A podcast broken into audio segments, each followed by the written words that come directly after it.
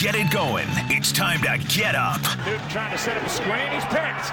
Back the other way and down the sideline is Kenny Young. He makes a move and ends up in the end zone with a pick six. These guys are here to break it all down. Hur han återtar pucken. Här kommer Nilsson Glander. Nej, men vad är det han gör? Nej, men vad är detta? Let's have a little fun and make you a winner. Oh my God! Okay, it's happening. Everybody stay calm. What's the Everybody procedure, everyone? Calm. What's the procedure? Stay calm! This is the starting lineup with James Cebulski and Perry Solkowski. Rise and shine, Metro Vancouver. What's going down? It is Friday, December eleventh, Perry's favorite day of the week. This is the starting lineup here on your home of the Canucks, home of Vancouver hockey, Sportsnet six fifty. Cebulski here, Perry Solkowski there. Greg Ballack on the other side of the glass, kicking it with you until nine o'clock this morning. And it's also a special day here uh, at Sportsnet six fifty and all of our friends over at Jack F M, News eleven thirty, Kiss F M, Pair. It's Food Bank Friday. It's not just any Friday. It's Food Bank Friday. Yeah, the virtual fundraiser, you know, if times were normal and they not, we'd be out on location as we normally are. But it starts right now at six o'clock, goes to six p.m. right here on our station. Over at our sisters at Kiss Radio, News eleven thirty, Jack ninety-six point nine, Jack F M, all in support of the food bank this morning. So if you're up with this, here's how you can help out. And they need our help. We just want you to text. We like if you text us on our Dunbar Lumber text line at, at six fifty, six fifty. But today, today, we want you to think of thirty thousand three hundred thirty-three. thirty thousand three hundred thirty-three. That's what you need to do. If you text a carrot, that's worth five dollars. A banana to that number is ten dollars. You can donate twenty-five dollars with a red heart. So you can do it. You can go online, but that's the easy way. We want you to text all day long, James, as it is Food Bank Friday, the virtual fundraiser. Five bucks. It's a, co- a cost of a cup of coffee, um, yep. you know, that uh, you can maybe help. Uh, and you know what? They're going to try to match donations up to twenty-five thousand dollars today as well. So you could turn your five bucks into ten dollars, your ten dollars into twenty dollars, or twenty-five dollars into fifty bucks. It's real simple. Just simply text, as Perry mentioned, three oh three three three. three oh three three three, and help those who really need it. And man, this year has been a kick in the ass. And... although, uh, you know, Disney gave us some positivity there yesterday, I thought. Man, an Indiana uh, Jones movie's coming, some more Star Wars shows, some more Avengers stuff. It's all good. Listen, I, I mean, we are always thinking of what to put in the show. We'll do my P S and B S later on. But just, just for you, I thought, oh, I better get into that because there's a lot of people. Hey, big Christian Covington is a guy that we have on the show regularly of the Cincinnati Bengals. And, man, the big man loves his Disney, loves his Marvel. If you were to look at all his tweets, it's about making his community better and safer, and then Disney. No, it's, it's not a lot about, you know, big game here, happy we got that sack, you know, good luck to Joe Young and, and, and Joe Burrows and everything. It's, it's like, oh, man, Disney, Marvel, you guys are true to your word, and I figured it would be the same for you. The same for you, man. Yeah, no, it's. Uh, I'll tell you what, it was it was much needed positivity at a time, or maybe a nice distraction for the National Hockey League, who got absolutely hammered over uh, a report on Twitter last night from uh, um, our former Sportsnet hockey insider John Shannon, who had mentioned that the N H L was looking uh, to get. Uh, Uh, hold of some of uh, some doses of the vaccine that is now available mm-hmm. uh, to uh, you know to help in the fight against covid nineteen, and so John had, had said last night. He said, "Source confirms that the N H L is planning the private purchase of a COVID vaccine for all constituents involved in the potential upcoming season." Well, people lost their absolute poop emojis last night, Pear. Uh, people were losing it. Um, and then, you know, it, it took about a half an hour before John later clarified to say, hey, look, the N H L has no intention of jumping the queue here. Yeah. Because this was just immediately people screaming, this is the rich jumping the line, W T F, are you kidding me? But we shouldn't be surprised here, right? Like, don't think no. for a second that the N F L, Major League Baseball, the N B A, the National Hockey League, every other European soccer league, and any other sport around the world is going to try to get their athletes and individuals vaccinated here. As soon as you found out there was a vaccine, I'm sure someone in those league offices made a phone call and said, what would it, what would it take? I mean, John came back and said, hey, I want to clarify. The N H L is interested in securing vaccine when and if it's available for private purchase. Meaning as soon as there is a vaccine, you're right, James, they made phone calls going, how, how can we get some? How can we get some? And, you know, there's a lot of people that less automatically thought, hey, I wasn't surprised. You weren't surprised. Maybe people going, well, why would it be any different? Especially, you know, we're going to start giving it to the seniors, the frontline workers. When it comes to where do the healthy twenty-six-year-olds fall, they shouldn't be getting it until next September. It's not the case when you're dealing with billion, you know, a billionaire business. And there were a few people going, hey, these guys are providing a source of entertainment for others to take us away and escape the reality that we're in right now. I don't have a problem with it. The majority were going, hey, hey, what's the N H L doing? Screw these guys. But surprise? No, that's always the case. We've been through it before. Berkey's had, and I think Daniel Sedin got in trouble once when all of a sudden oh he, he jumped the queue and got his back checked out, right?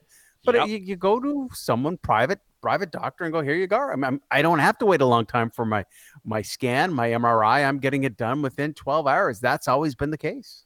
Well, and I remember Brian Burke having to hold a news conference. And this is twenty years ago, right? Daniel mm-hmm. Sedin had, uh, honestly, and it was funny because, you know, by that point, I think I had been in the business for five, six years. And you think about just at any point in your life, you know, an athlete gets hurt, they're undergoing surgery. That's all you hear. And for whatever reason, that became an issue when Daniel Sedin had back surgery. And, you know, there had been all these reports of people, oh, I've been waiting six months to get my hip replaced. I've been waiting, you know, all this time to get my knee done. And why why is this hockey player? I was just, I was blown away. Thinking, and Brian Burke said, look, there's private health care. It's still available in this country, people. So that's what we paid for. We didn't jump the line here. So everybody back the HE double hockey sticks off. But look, look at the amount of money that the National Hockey League spent on a bubble in Toronto and Edmonton last year, right? We're mm-hmm. talking seventy-five million dollars, Pear. The N B A spent one hundred fifty million dollars to do that bubble in Orlando, you know, just months ago, right? If there's money like that available, there's no doubt that they are going to spend whatever it takes to get their athletes vaccinated. I don't think it's going to happen anytime soon, but follow the money. You know, the Pfizer vaccine that's out there right now, look, you've got, what, four thousand that are going to be made available in this province here in the next, what, week or so. You know, that's they're not getting a hold of that right away. But keep in mind that pharmaceutical companies aren't just all about the ethics, right? They're in it to make money, mm. too. They're, they're business, big pharma, big business, right? But I'm sure uh, as yeah, we no. get, yeah, I just think that as soon as you see other, like, you know, look, there's there's the Moderna vaccine, you know, the Johnson and Johnson uh, is going to have one. AstraZeneca's been working on one with the University of Oxford. You know, when more of these roll out, that's when you're going to see these, you know, probably some private sales happening, you know, probably a few months down the road, though, still. Yeah, and I don't think it's just going to be sports. There'll be some other big companies that go, hey, you know what, if I can get our employees in there, if if there's a way that money can talk, to your point, these are pharmaceutical companies. They're not done for the good of people. These are companies trying to make money. Uh, there'll be others that say, hey, is there any chance we can get a dose for the company that we're with? How much would it cost? How can we get ahead of the game so I can make sure my employees are ready to go? That's part of it. I, I think what John put out there, I, I, he wasn't surprising a lot of people. You knew it would be coming. These guys are going to be flying around the country, and they're not going to go, hey, by the way, uh, uh, um, Sutter's not at practice today because he's in his thirties. He gets the vaccine. Uh, yeah, Quinn, you're going to have to wait a while because, you know, you're ten years younger. No, this team will get it at once, and the league will get it at once. Go, hey, guys, before you start traveling everywhere, we've secured it. Uh, it's as simple as that. I think John puts it out there and everyone, and I can understand it. I mean, the temperature of society right now, everyone's so excited. You're sitting there and you've got other people going, oh, this is more important. But from a business standpoint, I think most would have realized, yeah, when there's a chance to purchase it, you know, the major leagues of sports are going to be front and center to say, how much will it cost us? Here's what we'll pay. To your end, how much did they pay to provide entertainment in a sense to make sure their product could go? Money's not that big a deal for them when it comes to the safety of their employees oh, and making sure their games can go on, right? one hundred percent. Like, you don't think that Amazon is probably making a call and say, okay, how do we get enough for all of our employees, right? You know, mm-hmm. in terms of giant corp, Apple for that matter, I mean, follow the money. Now, it, it, that all said, you know, if in two months from now the N H L is all vaccinated and you know, there's still millions and millions or billions of people around the world that, for that matter, still going, hey, look, you know, we could use uh, we could use some of this here. That'll be a bad look for the National Hockey League. It'll be a bad look for the N F L, Major League Baseball, the N B A. It it won't be a nice optic, right? And it'll again come back to, oh, man, this is the wealthy ruling the roost again. But I, I think we got to give it some time here to see how this plays out, right? Who's selling the dosages? So, you know, it was later clarified, but, man, you could just see the the anger. Man, I even, as I even, I, I got ratioed on Twitter as a result of that last night. It's like, hey, everybody, let's just stand down. There's questions that need to be answered, like who's providing this, right? How about we look at the people that would ultimately be selling the vaccine doses to the National Hockey League, right? Maybe they're getting it from a black market, right? You know, hey, I got some contraband, right? I got this yeah. frozen truck well, over here. Come on. There You and I both know when it comes to public relations, there are times when you have to make sure this reads as perfectly as as it can. And there are times you go, no, let's just keep this quiet. And we have the press release set to go when and if those questions come. I think they were probably surprised that John Shannon, who was so well plugged into so many things in the N H L, I'm not going to say it was a casual Friday afternoon glass of red wine that John fires out there. But, boy, the firestorm that it caused, I'm sure somebody called John from the head office and said, really? Like, you know, I, I know what we talked about, but we're prepared that there's going to be a backlash. We didn't think you were the guy who was going to start the fire. It's like that Billy Joel song. We didn't start the fire. Thank you, John. Exactly. We needed this P R. No, or at least they're yeah. talking about the National Hockey League again. Um, here's what we got coming up over the next uh, three hours. Man, I'm looking forward to this conversation. In an hour from now, Pear, we're going to talk to one of the fastest men in the National Football League, Tavon Campbell. And he's Canadian with the L A Chargers. It's, we always know, we were talking about Alex Singleton the other day when they were putting out the cleats, who played in Calgary and gave a shout out to Canada Special Olympics. James, when you play in the C F L and you go make a name for yourself in the N F L, we know certainly in this city, it's, oh, Cam Wake, look what he did there. Uh, hey, Ty Long's playing down there with him. But but for Devon, it's not like you came up and you you lit it up in the C F L. You know, you bounced around a little bit, but you know, I know you've known him for a while, but the combine, the speed he showed, it's like, okay, this guy's an unbelievable athlete. He should dominate in this league. Never did, but I think has always felt, you know, the best athletes in football are playing the N F L. I'm going to go there. Hung around with the Jets for a little bit, then has cracked the L A Rams roster or L A Chargers roster. Had a pick six against Joe Flacco this year. Took it all the way back. Uh, yeah, I, he's a guy I think more football fans should know, hey, man, this guy's from Toronto, University of Regina, and he's an N F L er. So looking forward to that conversation. That's coming up uh, a little after seven o'clock, and he can flat out fly. So we'll catch up with Tavon with that. Uh, Steve Rapp from Sports Interactions Inside the Line is going to try to pick three winners for you to get you paid this weekend in the National Football League. You made some money last night in that uh, clunker of a Thursday nighter and Super Bowl rematch from a couple of years ago. Yeah, we might have to have Perry's picks off to a good start. I like that Rams team, and I had a good feel for the Patriots, right? They and I tell you, I'll have to thank Steve because he said the Patriots that's stealing money when they take on the Chargers. It was with their forty-nine nothing, forty-five nothing win. And then I thought, those guys are staying in California. They're not focusing on the game. The Rams are going to roll over them. They did exactly that. So, uh, yeah, looking forward to it. Maybe I'll fire out a pick. I've been on such a roll. Maybe I will fire out a pick and say, guys, this this is what I would play this weekend as well. This is what, what the bank's doing over here in Anmore. We'll see if people want to jump on board.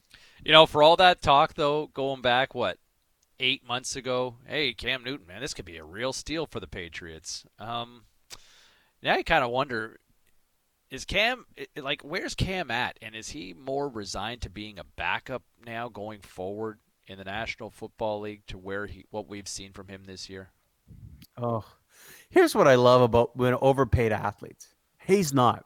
They gave him a million, and hey, if you're really good, you could be making six or seven this year. And if you're not, you're making a million. Man, I wish athletes were paid by their performance. I think Cam Newton, if, I don't know if he's the type of guy that will say, yeah, I want to be a backup. I mean, he didn't finish yesterday, has been playing poorly. Uh, yeah, does he want to carry a clipboard? I think he's a great guy to have coming off the bench, you know, and but I just think it's not there for him anymore, right? It's I'm not going to say R G three. He's better than that, but that's a pretty good offensive coordinator that he has that tries to make it work. He doesn't have a whole lot of weapons, but yeah, I just wonder. I, I think it's pretty sure not the you know, the expiration date on a starter for Cam Newton, I, I don't think he'll be doing it anywhere in twenty twenty-one for an N F L team. So when you, you think about Cam Newton, like, I feel like ten years from now, we're going to chuckle and go, hey, former New England Patriot great Cam Newton, right? It's going to feel so yeah, weird yeah. at some point in time. And it just kind of, it gives you inspiration to play the name game, right? The the legend who just didn't fit in that right uniform. Cam Newton, yes. New England Patriot, right? Then you start thinking about some of those, you know, those ones that you just go, oh, yeah. How about this one, Pear? All right. Former yep. Dallas Cowboy all-pro quarterback Randall Cunningham.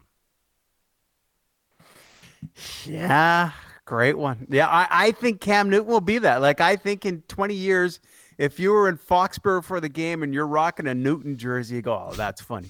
It's just like if you go to a Seahawks game and you're rocking a, a Harris thirty-two, a Franco Harris jersey. Oh. What? Who? What? No, I, that's a, the Pittsburgh Steelers. Oh, no, no, he was here in Seattle. I, I, I have so much admiration for people who grab those crazy, he played there. Yep. Couple of games. You're right. Man, I I, I forgot. Or is that, that immediate buyer's remorse if you just jumped on it too soon? Like, how about this one? No. Okay, you ready?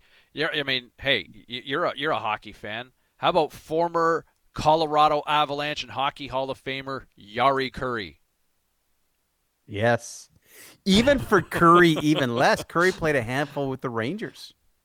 Hi, yeah. Hey, your your your grandma and you and the one guy you always loved was Wendell Clark, right? He made that little, uh, you tell the story about a signing, and there's Wendell and, and talks to your grandma. He said, man, I'm a Wendell Clark fan.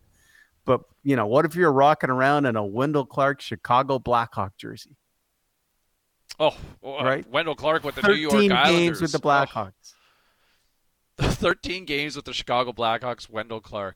Man, uh, you know, hey, look, he's meant so much to people here on the West Coast when you think of what he did, you know, in the you know in the eighties, and then for what he has meant in terms of convincing Brian Burke to go after the Twins, you know, Elias Pettersson as well. I mean, it's hard not to think about, when you think of excellence in Boston, it's hard not to think about Thomas Gerdine and the former Boston Bruin.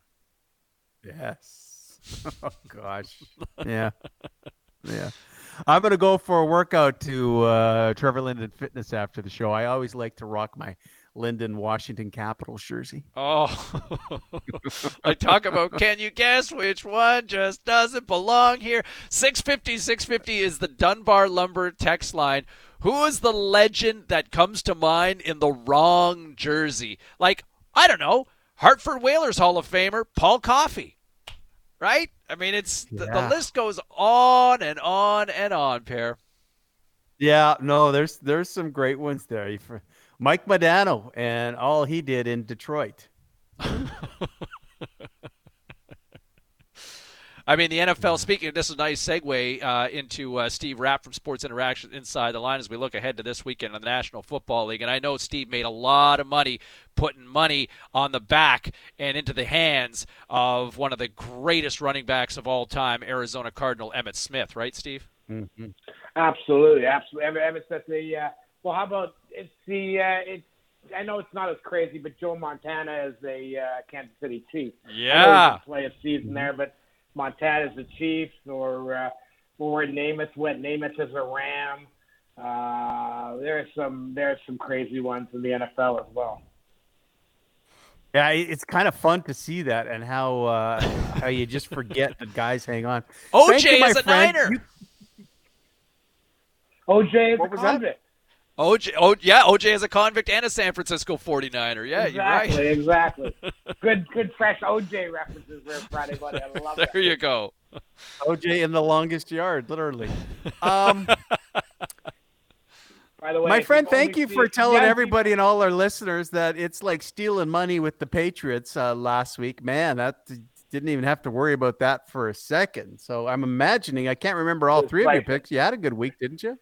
Yeah, enough happens. That, that's, I mean, it's all, it all, I mean, when you get one like that, I mean, that free money like that, I mean, just that coaching matchup is, uh, it was just so, so unbelievable. We saw it last night. I mean, McVay is, is a good coach against Belichick.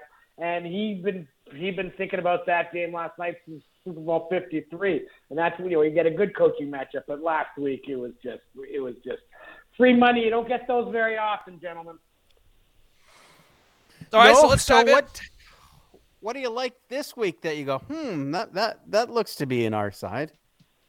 Well, I mean, I start with Arizona, the Giants, and I look at that one because it's a good buy low, sell high spot here uh, for the Cardinals and the G-Men. The Cardinals opened as a two-and-a-half point favorite. Well, I know public behind the Cardinals, professional money came in on the G-Men, actually moved this number down to one-and-a-half. Um, and then somehow I went to bed last night, and it's now sitting at three. Don't love it as much at three as I did at one and a half, but I still think it's a letdown spot here for the Giants after the big win in Seattle last week, beating your boys. Um, either we get less than one hundred percent Danny Dimes, the Q B for the Giants, or we get Colt McCoy, who before last week's out-of-body experience was the worst Q B against the spread of anybody with at least twenty-five starts at that position. So your Seahawks have that going for them. Uh, Kyler Murray just hasn't been right. That's pretty obvious. Uh, that has manifested him not running like he was earlier in the season. Let's hope another week allows him to get back to what he does best. And if he does, recency bias makes this line shorter than I think it should be. Let's not forget the Giants, while being on a pretty good roll, still have only covered three of their last fifteen as a home dog, while the Cardinals have covered four of their last five meetings, and the road team five out of the last six in this game.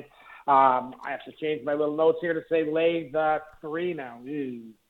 See, sometimes mm. numbers... Sometimes I'm just so influential that numbers move just when I think about them. Yes. Steve Rapp from Sports Interactions, Inside the Line. You're like the, you're you're the new Swami, if you will, Steve, uh, here on Sportsnet six fifty. The line oh, mover. Just call me the, the line, line mover. mover. Yeah. yeah, he's a line Everybody mover. Everybody in Vegas listens to this morning show. Yeah, exactly. Uh, All right, Tua and Mahomes going head-to-head. You got the Chiefs by seven in Miami this weekend. Yeah, public loves Kansas, Kansas City. Where we heard that one before, guys. But the yeah. Sharps are on the fish. Lions on line opens. Chiefs is seven-and-a-half-point road favorite. Sharp money pushes this one down to that teaser special number of seven. You know what? This one could be the one that breaks all those teaser hearts out there. People keep waiting for the Chiefs to explode on offense. It hasn't really happened recently. They have their last three wins have come by a combined thirteen points. The Dolphins have the kind of defense that can slow down even the high-flying Kansas City offense. They rank sixth against the pass. pass. They're second in the league in takeaways. Miami, Miami has also been a point spread darling under Coach Brian Flores. They've covered nine of their last eleven overall, nine of their last eleven at home. K C has failed to cover its last four overall, and not just by a couple points. They are missing that number by a butt bunch. I'm willing to take a full touchdown with guys. I like this one. A better defense taking a full touchdown at home. I'm going to take Miami plus the seven. And you might want to consider sprinkling a little bit on the money line there. I'm smelling a bit of an upset. I like this. Oh, one. see, I, I, I don't, I don't see that. I was wondering. It's funny that you said the pros are maybe bringing this down. I thought, geez, I should get them now before they go to seven and a half. But uh, you're right, Steve. If you played the Chiefs and I have a lot, they've killed you. They win games. They they win games and have the spread covered in the first half, and then they just muddle to the finish line and you get backdoored and you're killed. But um, I tell you, it depends. It depends on on uh, you know what, what you like here, because um, what we see is about sixty-five percent of public action on Kansas City. Yet that number moves from seven and a half to seven. That usually yeah. tells me where the odds makers are kind of begging for you to take Kansas City money, because they're not moving it with the public; they're moving it is with the resistance from the public. Uh, a good one to end, a Pittsburgh team that'll be playing again. I think that's three and eleven against a Buffalo team that I rolled with on Monday night. I like that Bills team. I think the nation saw. What do you see with that one? Yeah, it's the bright lights, uh, big Buffalo here. As Buffalo, the Bills get their primetime close-up on Sunday night. And recency bias, again, plays a pretty big part in this line move. Steelers actually open as a one-and-a-half-point favorite. Buffalo taking both professional and public money. This line jumps the fence and keeps running, goes up to Buffalo minus two and a half. We now see this morning back down to two. Um, I'm going to say both the public and, and the pros here and say the original number is closer to where this line was, should be, and I'll be happy to take a pissed-off third-ranked defense in the league plus a couple of points here. Uh, Steelers coach uh, Mike Tomlin has made it no secret that he is not happy with his team. And we just talked about it. Like we talked about last week, like we just talked about it. There's no sport where the coach is as much of value to the number than football, and Mike Tomlin is one of the best motivators out there. Nobody knows what his team needs more than him. Coming off a game they had no business in losing and still in the driver's seat for the number one seed. This is a game that will get the Steelers' attention. No disrespect given to the Bills here. You're right. They look very good. My thinking here is coming off a big primetime win and now getting the biggest of regular season spotlight shined upon them. I'm going to take the two and the Steelers here. Oh, oh, oh, I feel mm. like with all your Southern Ontario ties, you would have waved the flag and go, let's go, Buffalo. Oh, no, I gave up. I gave up uh, having a favorite team after the nineteen seventy-seven Broncos when I found gambling. I mean, you, there's, there's, there's no heart in gambling. I'll tell you that much. You, uh, it doesn't matter. I'll, I'll bet against anybody. Steve, tell me this. Like, we're up against the clock, but how would you have discovered gambling in seventy-seven? Um You know, who's my, like, what's the bookie look yeah. like then? I'm I'm assuming you're not going to Vegas at that time. My uncle was a bit of a gambler, and he took me to the track as a kid, and I used to hang, he owned a delicatessen, and I used to hang around out behind the counter, and he would teach me the puck line, the one, one and a half split lines in hockey, and that is what got me into gambling. Amazing. That's nothing truer. You have no fan favorite when you find gambling, and no, every game can not. mean something to you. Who do you like? I like, I like, well, I, I like, as my bookie once told me, Joe Lupo on our show, we asked him what he liked, and he said minus a dollar ten. Now you know. Now you know. There you go. Thanks, Steve. You take care. Thanks. I like the picks. Thanks, guys. Have take a great care. weekend. Cheers. There he is, Steve Rapp from Sports Interactions Inside the Lines, Canada's odds maker. Uh, you can catch uh, Sports Interactions Inside the Lines every Sunday morning beginning at seven a.m. right here on Sportsnet six fifty. All right, twenty-six minutes after six o'clock here on this Friday morning. He's Perry. I'm James. Oh, the Dunbar to Lumber text line already jumping with some of those submissions in with some of those legends in the weird, funky jerseys. We'll get to those. Plus, did you see Hoaglander's goal yesterday? Man, it was dynamic. Just don't ask his coach about it because the culture in hockey, that old school mentality, is still waving its flag. We'll get to all of that next right here on your home of the Canucks, Sportsnet six fifty. He may not be right, but he says it with confidence anyway. I need all of you to stop what you're doing and listen. Seaball says on Sportsnet six fifty. Nils Hoaglander scored one insanely ridiculous goal last night in the Swedish Hockey League. I mean, the kind of highlight we saw three years ago from Elias Pettersson that had Canucks fans finally believing that something special was finally coming here. It is a highlight that sells the game, going between the legs up top, the kind of creativity that inspires kids to go out in front of their homes on the street or the next time at practice and try to mimic it. Hur han återtar pucken. Här kommer Nils Höglander. Nej, men vad är det han gör? Nej, men vad är detta?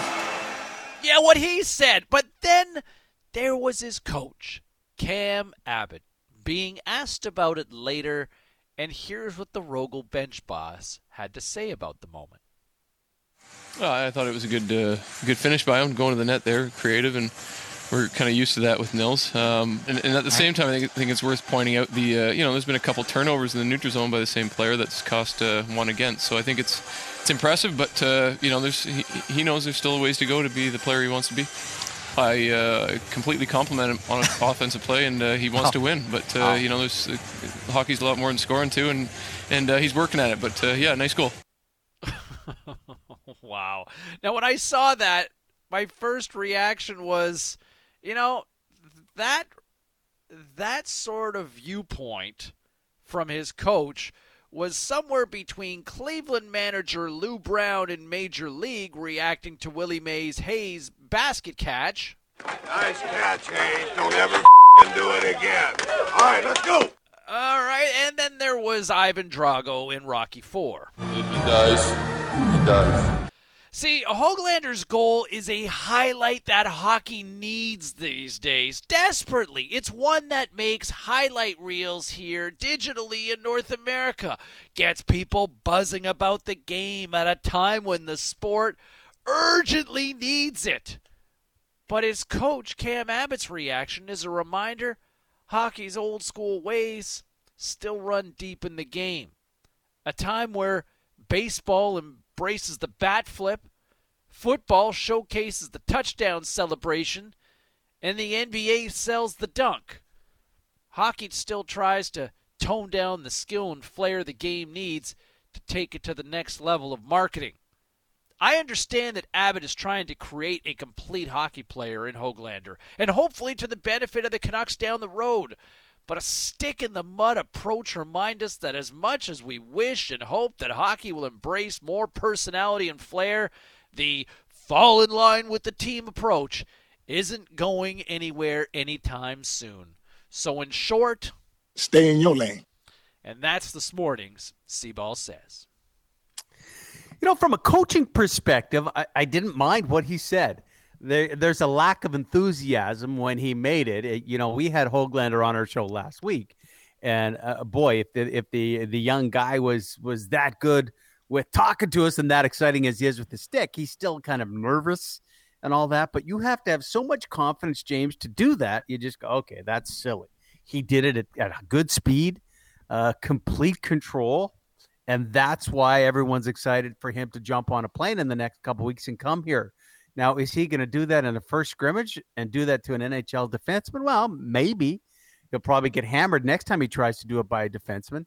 And is Travis Green going to go, okay, that's crazy skill? Maybe. And then Travis Green's going to, you can't let your man go in the neutral zone.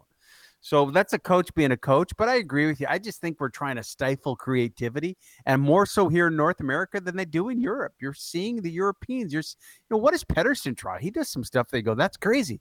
But guess what? Those superstars who can be that creative because they're out on the ice all the time just thinking of different things, if they're superstars, they then go, well, that means I got a great work ethic. How many times this year did we see Pettersson in the playoffs come flying back, diving to break up a possible two-on-one? That's probably more impressive to the organization. But don't take away that skill and creativity that Höglander had and showed yesterday. Well, and that's the thing, Per. Like, that's that's what's going to sell the game, right? When else are we going to see highlights from the Swedish Hockey League here, um, whether it's on Sportsnet Central or you're seeing it on YouTube highlights or or GIFs or or whatever on social media, right? I, that like that's the stuff that you kind of sit up and take notice, not not the defensive back check. And yes, it, that's the stuff that helps you win.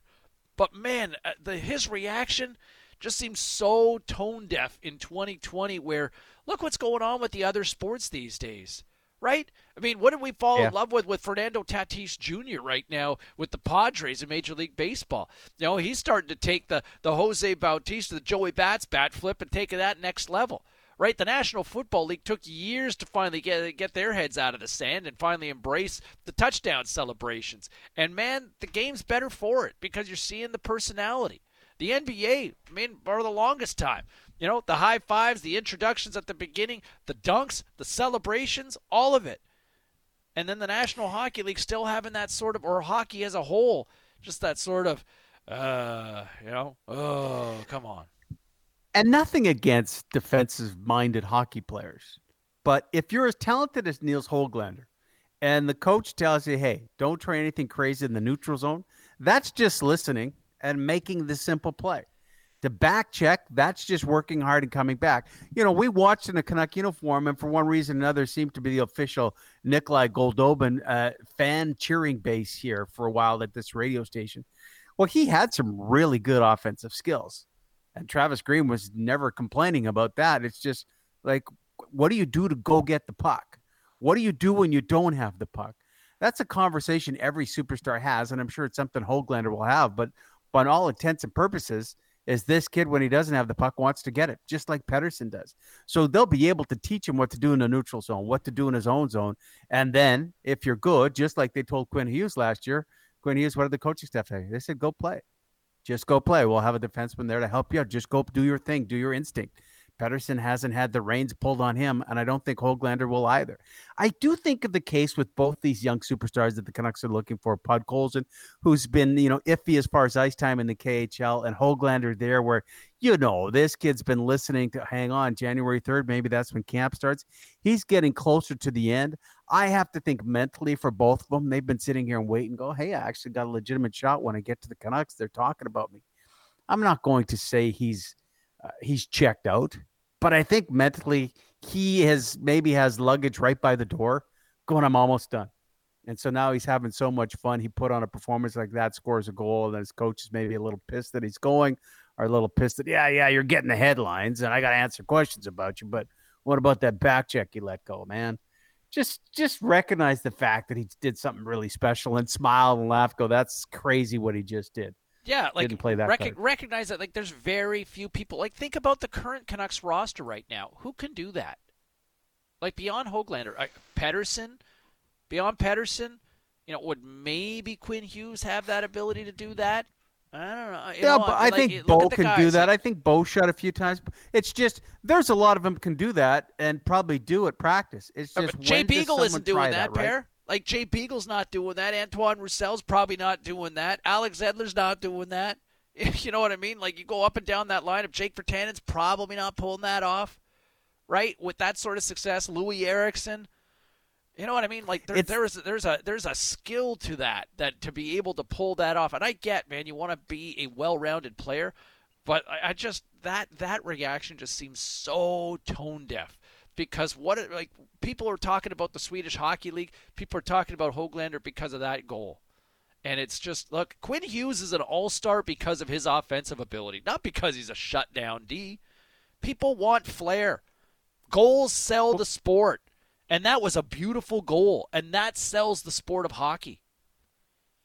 You can't coach that, right? No, there's, there's no hell coaching. No. That has nothing to do with their head coach. And I think once coaches realize that and go, that's awesome, the only thing I can coach him is in the neutral zone. So from his coaching card, he goes, oh, Höglander wasn't great. You know, we told him to really shut things down in the neutral zone, and he threw some passes, and he tried some dumb moves. Okay. And there's a time and a place, right? Okay, that guy's having you on to do the interview, and he's going to ask you about maybe one of the most spectacular goals they've seen, if not this year, that they've seen in a long, you know, going, that's unbelievable. Coach has got to go, yeah, that's crazy. Like, you know what? I don't know how he does those things, and I just smile at what he does. Okay. One more time, Coach, was it great? Yes, I can't believe he did that. And that was a powerful shot. It wasn't flip. Then, you know what? Go into the dressing room going, hey, Niels, awesome goal, but guess what? You want me to show you the four times he gave a puck away in the neutral ice zone? Understand where the cameras are and what you're selling, and I think that's your point. That's what you're selling. You sell when the cameras are there and the microphone's in front of you.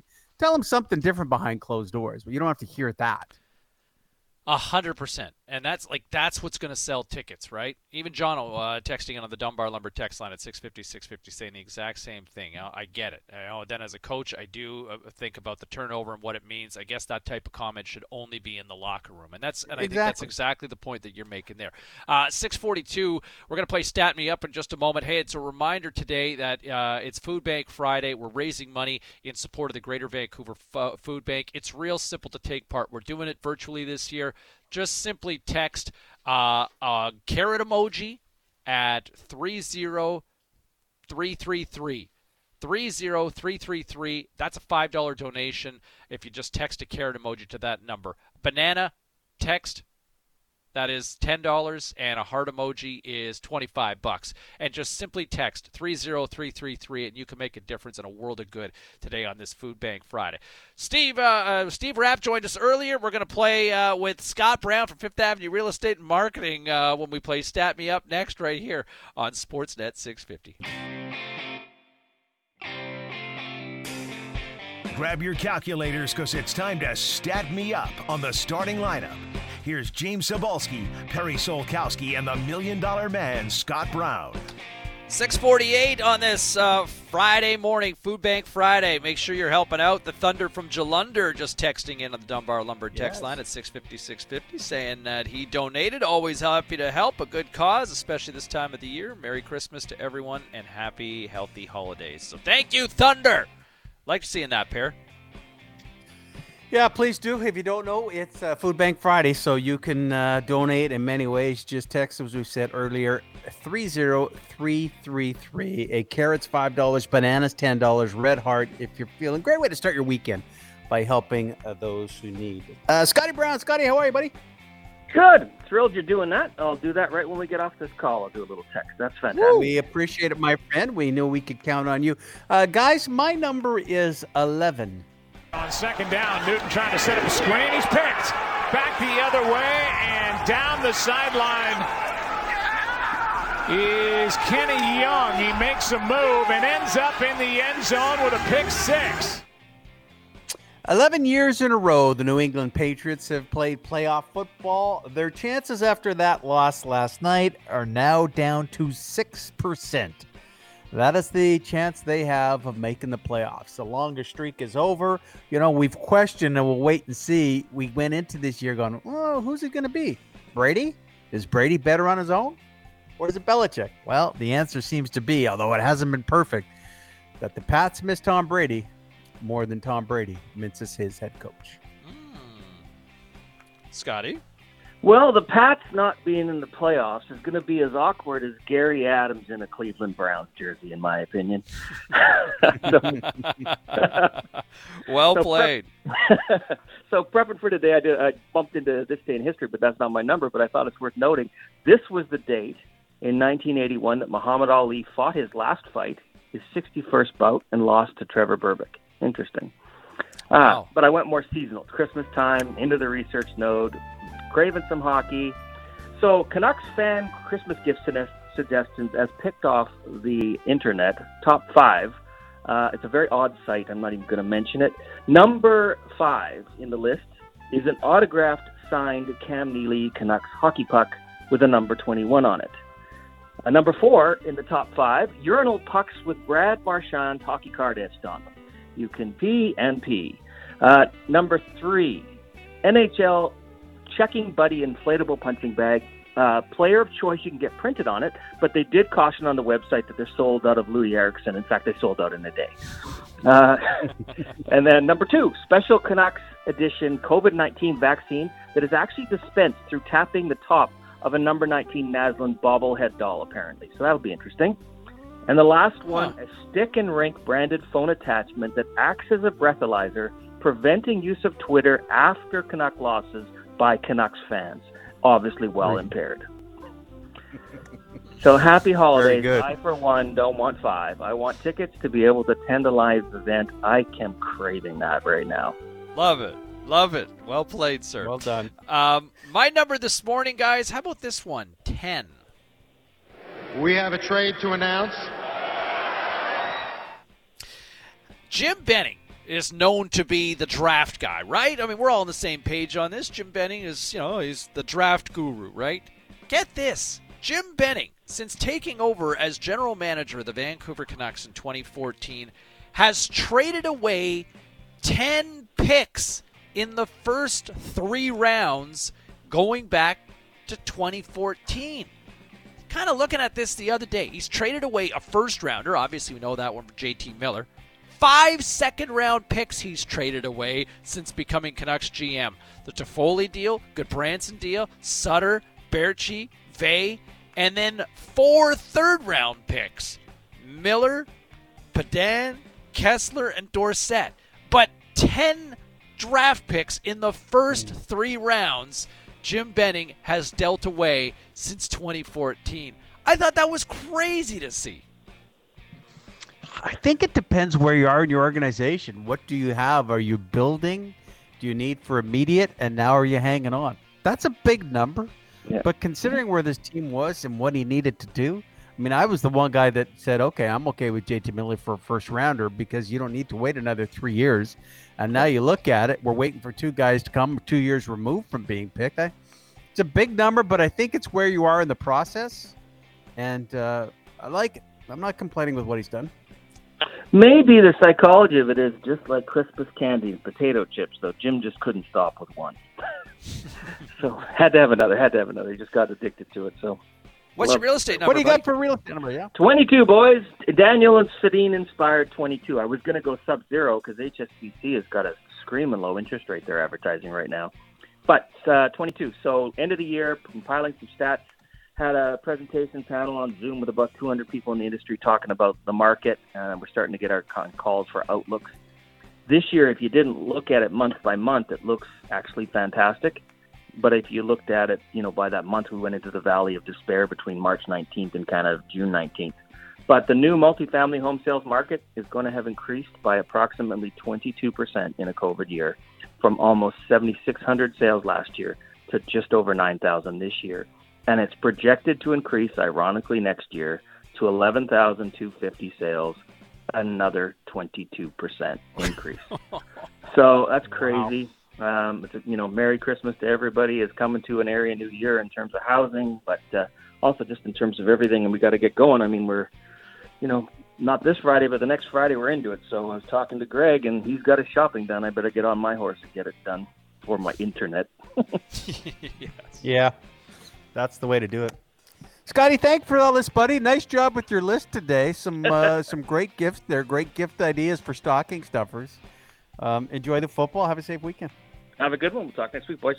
There he is, Scott Brown from Fifth Avenue Real Estate and Marketing, uh, joining us here this morning on Sportsnet six fifty. All right, six minutes to seven o'clock. Uh, lots to get to. Uh, the N H L had a lot of people up in arms yesterday over talk that they were uh, looking to get in on the vaccine action uh, maybe before some people were uh, ready for them to get in on the vaccine action. We'll get to that. Plus, one of the fastest players in the National Football League will join us coming up in a couple of moments, Tavon Campbell from the L A Chargers, and he's Canadian. Yeah, we'll get that story next right here on your home of the Canucks, Sportsnet six fifty. Let's get it going. It's time to get up. Newton trying to set up a screen. He's picked. Back the other way and down the sideline is Kenny Young. He makes a move and ends up in the end zone with a pick six. These guys are here to break it all down. Nu är han återtar pucken. Här kommer Linus Höglander. Nej, men vad är det han gör? Nej, men vad är detta? Let's have a little fun and make you a winner. Oh my God! Okay, it's happening. Everybody stay calm. What's the Everybody procedure, everyone? What's the procedure? Stay calm. This is the starting lineup with James Cebulski and Perry Solkowski. Two minutes after seven o'clock here on this Friday morning, it's the starting lineup. James Cebulski, Perry Solkowski, and a reminder that this hour is a presentation of Dunbar Lumber, the smart alternative. Visit Dunbar Lumber on Bridge Street in Ladner or Buter Street in Vancouver, or check them out online at dunbar lumber dot com. Per, uh, a friendly reminder to all of our listeners and all of our friends this morning that today is a special day, and it's a day about giving and helping, and we're asking for a little help this morning on this Food Bank Friday. Yeah, Food Bank Friday, virtual fundraiser. We started it an hour ago. We're going to have it till six o'clock all day long. You'll hear about it on Sportsnet six fifty. You'll also hear about it on our sister stations at, at Kiss Radio, News eleven thirty, and Jack F M. Listen, um, this is uh, twenty twenty in every situation has been a difficult year. Uh, the Food Bank needs you no matter what, and more so this year than ever. So we'd love for you to donate. Uh, everything will be matched dollar-wise up to twenty-five thousand dollars, and we've made it really simple for you. You just need to text. Number you text is three oh three three three. three oh three three three. You just need to text emojis. A carrot emoji is worth five dollars. A banana emoji to three oh three three three is ten dollars. And if you have a big heart, we need a red heart. That'll be a twenty-five dollars donation. If, if you can't and you're you're at home and, and you got the computer, just log on to sportsnet.ca slash 650 slash events, and you can go there. So please, on this Friday, this is the great way, James, to start your weekend. You give a little bit, and then the next thing you know, your, your morning's good. Everything gets better for you. Can I just say one thing before we get into it? We're going to uh, hook up with uh, Los Angeles um, Chargers, Tavon Campbell, who is a um, – a Canadian, University of Regina, playing in the N F L. But you know what? Walsey, they're talking about the Whitecaps. We haven't talked much about it. And and charges uh, laid towards Bob Berratta and how he conducted himself. But, the, you know, is is it Axel Schuster, who's got absolutely nothing to do, Schuster's got nothing to do with the time and place, that apologizes for the organization saying they had to be better? Was that not the time for ownership to step up, or or anybody involved, and just say, hey, by the way, we were a part of it? Axel had nothing to do. He was in Germany at the time. Yeah, I mean, Axel's been here for what, about a year now uh, from, yeah. from the hire? You know, look, there was an independent investigation that was conducted um, that kind of cleared the Whitecaps of any wrongdoing on this, right? And I think they they can – I don't want – I don't think hide is, is the right term here on this one. But, mm-hmm. you know, there was kind of the words that were used in this independent review, prudent, um, you know, doing things reasonably, handling it reasonably. You know, they also had, you know, a lack of communication that they were criticized for in this investigation. But here's the one thing that I do know, Pear, and I think we were all very sensitive about handling this uh, going back a year and a half ago. Everybody was very mindful about what to say and the allegations that were initially made by Kiera McCormick because there was concerns about lawsuits and litigation. Uh, but the one thing that everybody said quietly was overwhelmingly anybody in the soccer community that knew about Bob Baratta, who had been who has been charged with four mm-hmm. counts here, they all said this guy was a creeper twenty-five years ago. Like, there's one guy I know who's been involved in the soccer community at high levels here for, you know, thirty, forty years. And I remember his wife even saying, like, she met this guy, you know, fifteen, twenty years ago. She's like, man. And she had nothing to do with soccer. And she was like, that guy gives me the creeps. Like, this guy rubbed people the right. There were whispers in the soccer community for the longest time, and it continued, right? And, I mean, here yeah. he was coasting, uh, you know, he was involved with minor youth soccer here up until, what, a year, a year and a half ago. And now yeah, police charges that Kiera McCormick brought forward, are, they proved to be right. It's very true. I mean, some of the conversations we had in our hallways were, were not stuff that you could have on air. Um, and, and so I'm glad, obviously, the charges have come forth. And I understand, though, you know, the, the Whitecaps, in a sense, apologize that they should have done more earlier. And, and, you know, you're waiting for them to come up with something yesterday. To me, it just probably should have come from someone who was there and said, listen, we as simple as, hey, we need it to be better. Well, we wish we would have handled this whole situation better. We have been alerted, and that's it. I just think the fact that it come from someone who had nothing to do with it ten years ago, wasn't even part of anything to do with the organization. I and I, and I, I'm not people are going to go Bob Leonarduzzi. No, you know, it didn't even have to be from Bob. I mean, they did, and they they uh, worked with investigators as they should, probably from ownership. Very simple. But just there's not people from a that are still there. Nothing Pear. To do with it. Yes, but there, there's people that are still there that you're alluding to that that are pretty quiet yes. right now. Yeah, just say, hey, we're understanding. I wish we could have been better and and it would never have gone this far. As simple as that. Just thought it came from the wrong person yesterday as far as their P R was yeah, concerned. Yeah, I, I don't I don't think you're wrong with that. I think that's totally fair. And and you know what? I think something else that needs to be said is, you know, shout out and and major props to, you know, some of the some of the Vancouver Whitecaps fans that stood mm. up and demanded action here.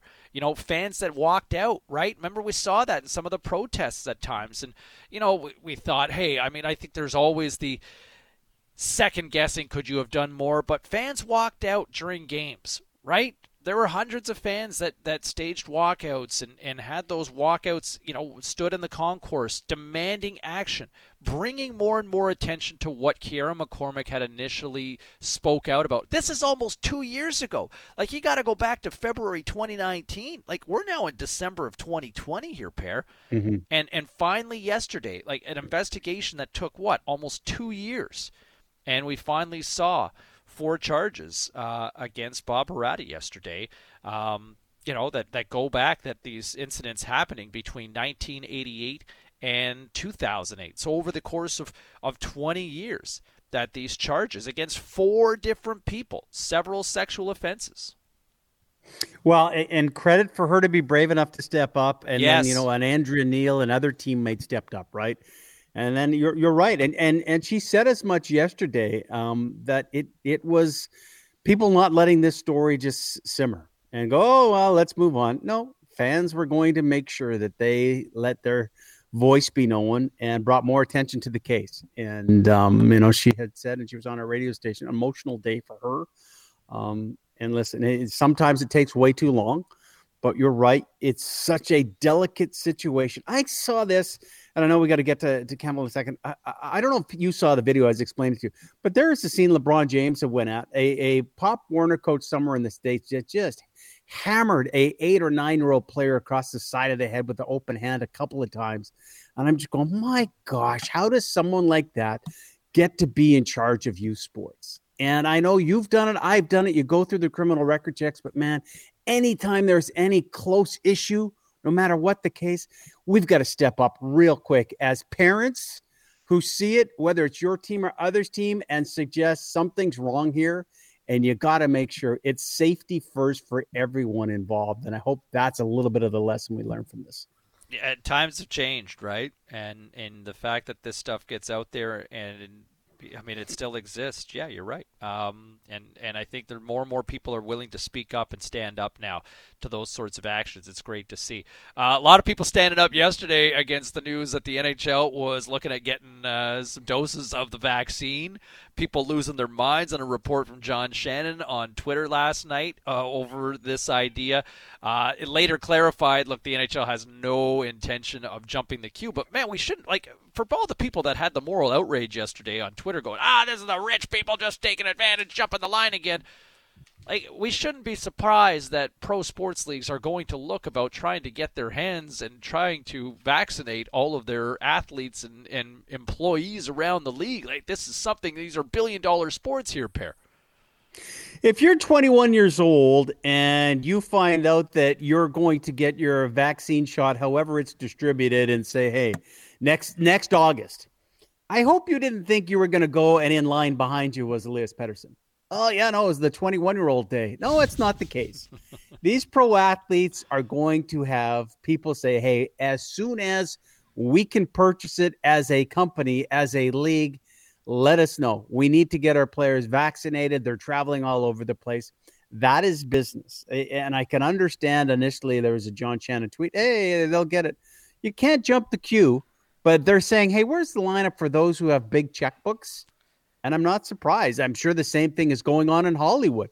You don't think Disney announcing all those things or, hey, when when can we get it? You know, that's just part of their entertainment world. That's that's how the world works. If you have money, you're going to step in front of some people. But right now, the N H L, to me, a little bit of a P R nightmare because of John Shannon, because I'm sure they knew there was going to be backlash. There will be when it happens, and I'm sure they're prepared for it. But really, people, are you shocked that that's the setup?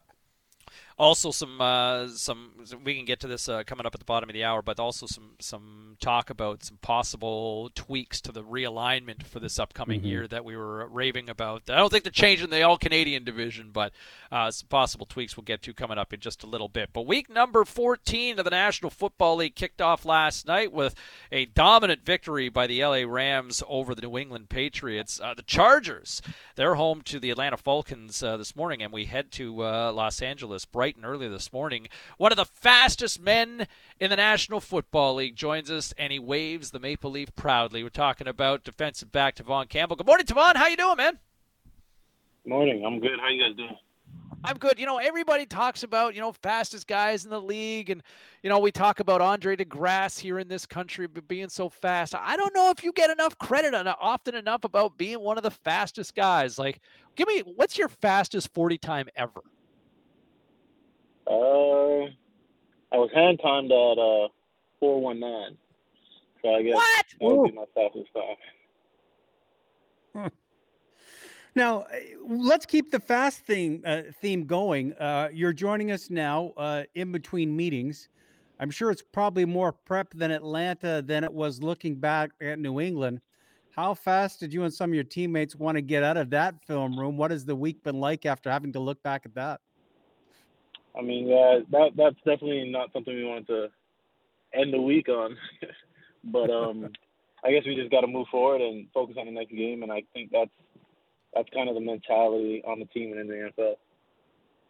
Well, way to go, Perry. I got to bring him up with some positive energy here from that. He's trying yes, to forget he's about fast. He got out of that. Very good answer. You got out of that. Fine. We move forward.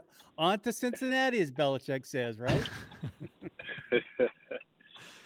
Hey, Tavon, you got a pretty remarkable story in terms of where you're at and, and your journey. I want to get into it in a moment, but like, tell me this: as as a D B in the National Football League, coming from the C F L, does it almost feel easier because of a smaller field? Going from you know being in the C F L, going, man, I gotta, I'm running around everywhere.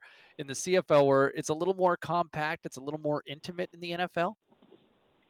Uh, I'd say for me, for me, it definitely, uh, I want to say feels easier, but it's definitely better than the C F L field and competing on the C F L against the receivers out there. It's just, yeah, as you said, it's a lot more compact, and things got to happen now instead of later as opposed in the C F L. Uh, it's Von Campbell of the Los Angeles Chargers. Uh, you know, we have Christian Covington on quite a bit because we've known Christian since he was in high school here in Vancouver. We certainly know of Cam Wake. Normally, when we're talking of guys who played in the C F L, they, they lit it up in the C F L and said, okay, now you're getting your chance. Your route comes from the University of Regina. But I get the sense for you, and Akeem Hicks was part of that, of course, of the Chicago Bears of that Regina team.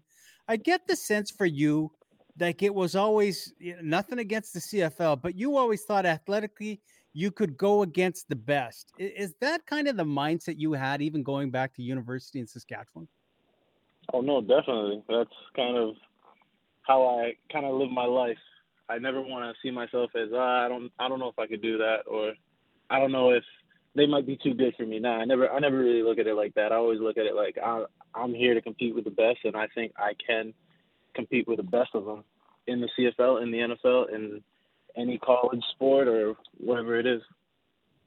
You know, and you look at your, you look at the journey we touched on. I mean, you go from, you know, university football, you know, all of a sudden, you know, you're in the Canadian Football League, but not only that, are you, are you kind of, you know, it's almost like Batman and Bruce Wayne, your alter egos are Tony Stark, Iron Man, depending if you're a D C or Marvel guy, but you know, you kind of, you also got discovered and from a rugby standpoint as well. Like you became all of a sudden a player on the Canadian Rugby Sevens team as well. Like, is that done? Are you still looking at rugby now? Or are you looking at your paycheck in the N F L going, yeah, I don't think I'm doing rugby for a little bit now? I mean, I'm definitely a Marvel guy, touching on that, but um, nice, nice. I, uh, I see rugby, like I, I love playing rugby. That was my first year playing it and I really enjoyed it. But in, uh, in terms of time and what I have, time I have to spend on rugby right now, it's, I don't have it. So football is definitely in the forefront, but in the future, if I ever uh, stop playing football, then uh, I might, I might check it out. Who have you gone up against uh, or even a teammate where you go, man, like I, like, it doesn't sound like you're lacking any confidence, confidence. And if, if there was an athletic competition, you go sign me up, I'll take on anybody. But you always hear people go, hey, you get to the N F L, big, fast, strong, great. Has there been one athlete you've competed against or even on your team? You go, you know, hey, I, I can run with him, but but that guy is as smooth as it gets. Um, obviously, you look at guys like Keenan Allen, and um, one of the best route runners in our league. So he's definitely been a a big competition in practice, and especially last year, too, when I first came into the league. And first really got a taste of what Keenan Allen puts out on the field. And yeah, he's definitely one of the hardest I've had to face. Have you, uh, have you had a starstruck moment at all in uh, matching up against anybody yet? Uh, not yet. I kind of don't focus on that stuff. I kind of, kind of try to focus on me. Is it complicated? Do fans know how complicated it is? Or would you look at your position and athleticism can overcome uh, lack of experience? No, it's definitely complicated. I don't think uh, I don't think fans really grasp the whole concept of being like competing as an athlete in the N F L and how and how hard it is. They kind of just see the, the athlete on game day and expect you to make plays, but no, it's definitely hard. You could have all the all the raw talent in the world and still not make it in the N F L. So it's definitely a uh, It's definitely hard. Tevon Campbell with us here on Sportsnet six fifty. Who's the fastest guy in the league, in your opinion, right now? Um, other than me, I'd say I'd say Tyreek Hill, hands down. Other than you, I love the confidence pair. Well, no, that that's what you need. Um, compare uh, Regina and Mosaic and what used to be Taylor Field to SoFi Stadium. add, add about four point five billion dollars. that's but that's fair. No, it's yeah, it's it's it's pretty much. I don't know how to explain it. It's imagine Regina and then imagine Los Angeles, California. Yeah. Yeah. Oh, it seems like you've got all the bells and whistles in that stadium. Pretty much. You got you got everything. You got a great concourse. You got a great stadium, a great field, great um, fan experience. It's just like an overall feel. It just feels comfy and good in there. uh, important pressing questions, as you uh, alluded to a few minutes ago, that you're a Marvel guy. Um, who's your who, who ranks number one on your power rankings of superheroes? Deadpool. Deadpool, really? Deadpool. Do you like Ryan Reynolds as Deadpool or what? Uh, yes, he's a Vancouver guy, so gotta give him gotta give him some love. Okay. Um, your head coach has been in the headlines a lot. Uh, do players just put that to the side? I mean, how difficult is it? I like that football team you have. On, on craziness, a rookie quarterback that's going the right way. I think you guys can ball. It's just a matter of getting it together. Uh, how frustrating has it been, or is it uh, is it difficult to go, let's leave poor performances behind us? You've lost some close football games. Uh, is that the toughest part of being in the N F L a regular? Yeah, it's hard to it's hard to look back on the games we've lost, and we we, we could say it could have gone either way. Really, we could be a ten and three team or a ten and two team right now, or what we are, and that's kind of how how it shook out. So it's definitely hard to look back, but I think in the N F L, everyone's everyone's a competitor and everyone's a contender to to win and lose in the in the N F L. So, yeah. It's crazy. Like, you guys have lost some heartbreakers, right? Like, you, I think there's three games that you guys have lost by three points or less. Like, that's, it's such, like, you know, don't need me to tell you, it's such a fine line between winning and losing, especially in a in a fifteen billion dollars a year league, right? Yeah, definitely. It it hurts. Um, has it been tough for you to want to adjust to what, you know, and you guys haven't had to a lot with COVID. We saw Des Bryant warming up last night, and then all of a sudden he's not in the game. Uh, being young on that team, has it been difficult? What's the protocol been like for you to, to get to the facilities and play and travel? Um, the protocols aren't too, too crazy. They're definitely different because just how it works out. It's, it's inconvenient, I'd say, at best, but it's definitely not impossible. Is your uh, is your Madden rating uh, fair to your stat- standards? I mean, I'm a new guy, so I, I'm not complaining. But I think if I was a but if I was but a six-year but vet, yeah, but there's always going to be a but. If I was a six-year vet, I think it would be a lot different than it is now. Okay. But I think it's just the, the rookie aspect of it. Uh, pick six on Flacco. I wish I could tell you the crowd went crazy. Uh, no one there. You didn't have to go far with it. I'm sure you would have went sixty-six if you had to. What was that moment yeah. like? Um, yeah, I don't like. I don't know how to put it in words. It was just crazy. It was great. I think there's a lot of people uh, that thought the same thing on this side of the border as well, watching from from afar. I'll tell you what. Congratulations, Devon. Like, you are a remarkable story, and I, and I think I don't think people quite understand. You know, we talk about athletes of the year uh, in this country, and obviously the accomplishments. A lot of what Laurent Duvernay-Tardif has done, and Alphonso Davies. But you know, your story, I think more and more people are just starting to find out.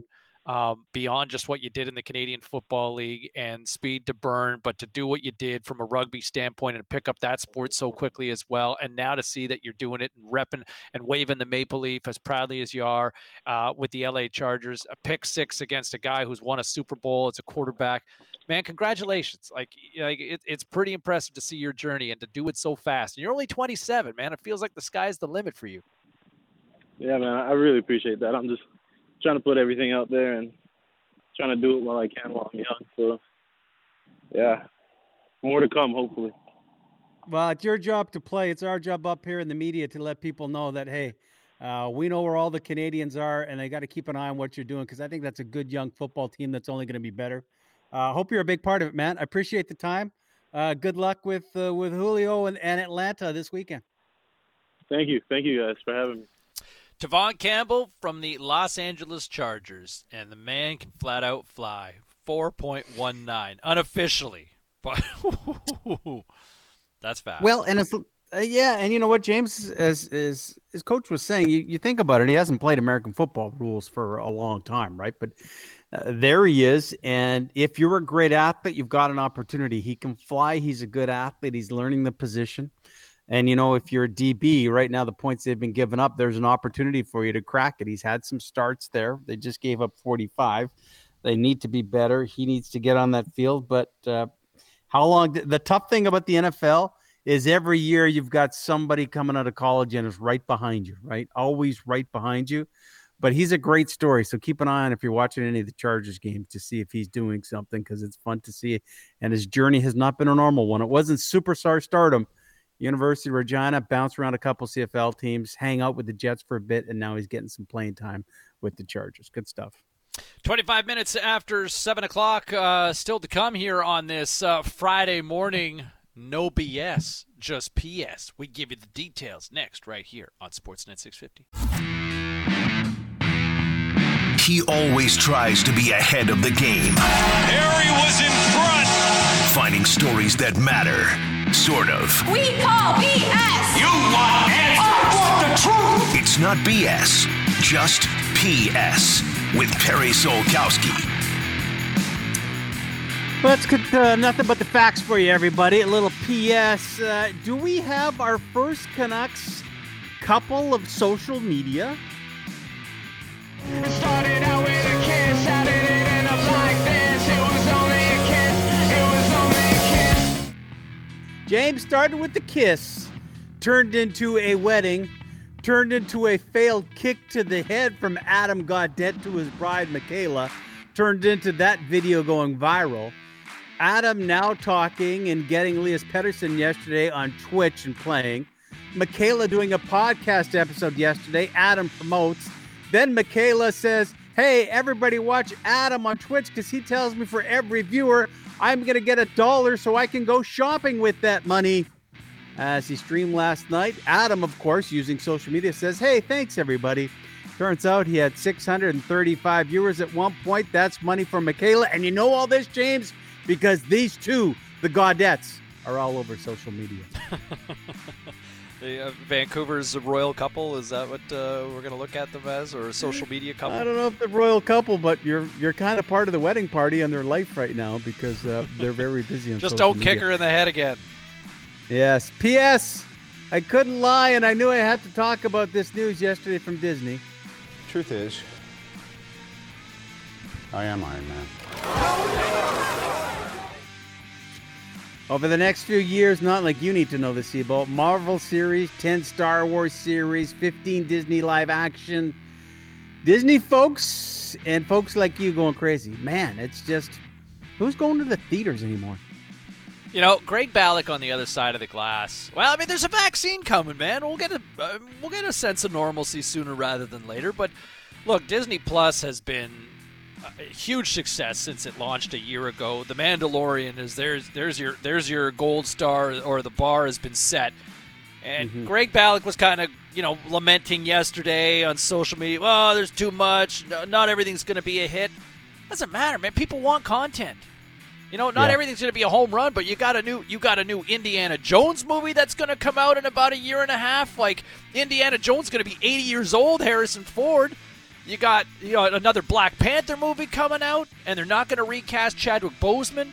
Christian Bale, who played Batman, is now going to do something in the Marvel Universe, playing a villain in a Thor movie.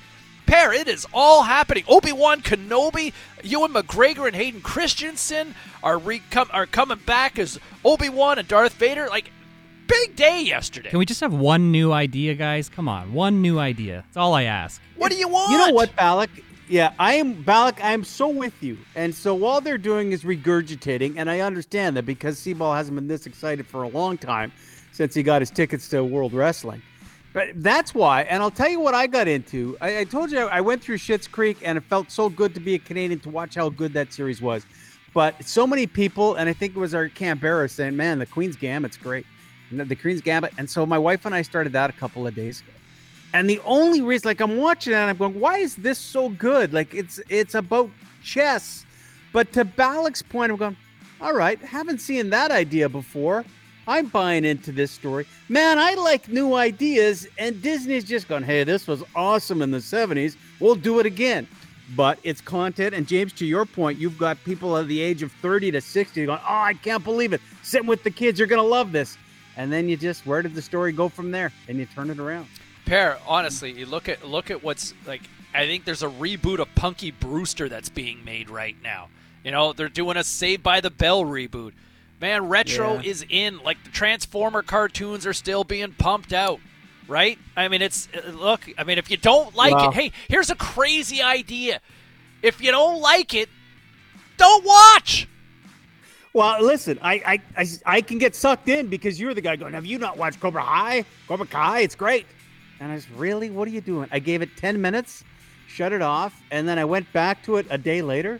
I'm going, that's the greatest show ever. Ever. I love this, right? I'm going, is there a season three? Yes, there is. Awesome. When does it start? Did and you see the trailer this, for that this week? Huh? Did you see the trailer for Cobra Kai uh, season three this week? No. Oh, they got the villain the villain from Karate Kid two is in it, man. It's all happening. Oh. Woo-hoo. It's a Friday, everybody. P S. I know. This is no B S. Back in two thousand twelve, Larry Fitzgerald was up at Westwood Plateau to speak at a golf tournament. I was interviewing myself. I didn't even know until I got gave me. That's the Larry Fitzgerald? Yes, the Hall of Famer. Kyler Murray on the pass, and it's going to be a touchdown. Larry Fitzgerald. Yeah, Fitzgerald talking again yesterday, uh, not to me personally, but to the media. For the first time since battling COVID, James, and he just said, man, it was rough. I had some really tough days, dropped about nine pounds, and also started him thinking. So he redid his will. And a lot of people going, you know what? And, and that's the thing. And he's actually turned it into a positive, going, you know, I, I don't know how you are or how old you are, but guys, think about it. Make sure you had it done. Life becomes different, and uh, that's what he did. A guy who is so fit, so good, and said, man, I, I battled this thing, and it was difficult. Larry Fitzgerald back, though, with the Arizona Cardinals. Larry. A lot, P S, a lot of time for him. Yeah. Uh, yeah. P S. Uh, we leave you with this commentary on baseball and the Astros from Family Guy on Sunday. E S P N now returns to our thirty for thirty documentary on the Houston Astros cheating scandal. We knew the Astros were stealing signals. Someone was back there banging on a trash can. We just couldn't figure out who. Several players were interviewed by the league, but none would reveal the mastermind of this garbage can scheme. The beauty of that, the pictures they show are a team photo, and there's Oscar the Grouch, you know, in, in his garbage can right in the middle of the photo. Going, that's who it was, which kind of put it all into context. Really? You went with the garbage can, eh? You may as well put the most famous guy who hangs in a garbage can in the documentary. So some good stuff from Family Guy. There's a couple more P S I can add to it right now that just happened. P S your guy, James, Eugene Melnick, just announcing this morning, he's got his own website out, and that's where you can go where he'll be talking a lot of politics and a lot of sports. So maybe he's been muzzled by someone because he's been quiet for the last year. But Eugene Melnick has decided, much like maybe on Twitter, Francesco Aquilini gets his point across and eliminates some singers, if you will. Melnick's going to have his own website and blog talking about what he thinks is important with his hockey team and the world in the city of Ottawa.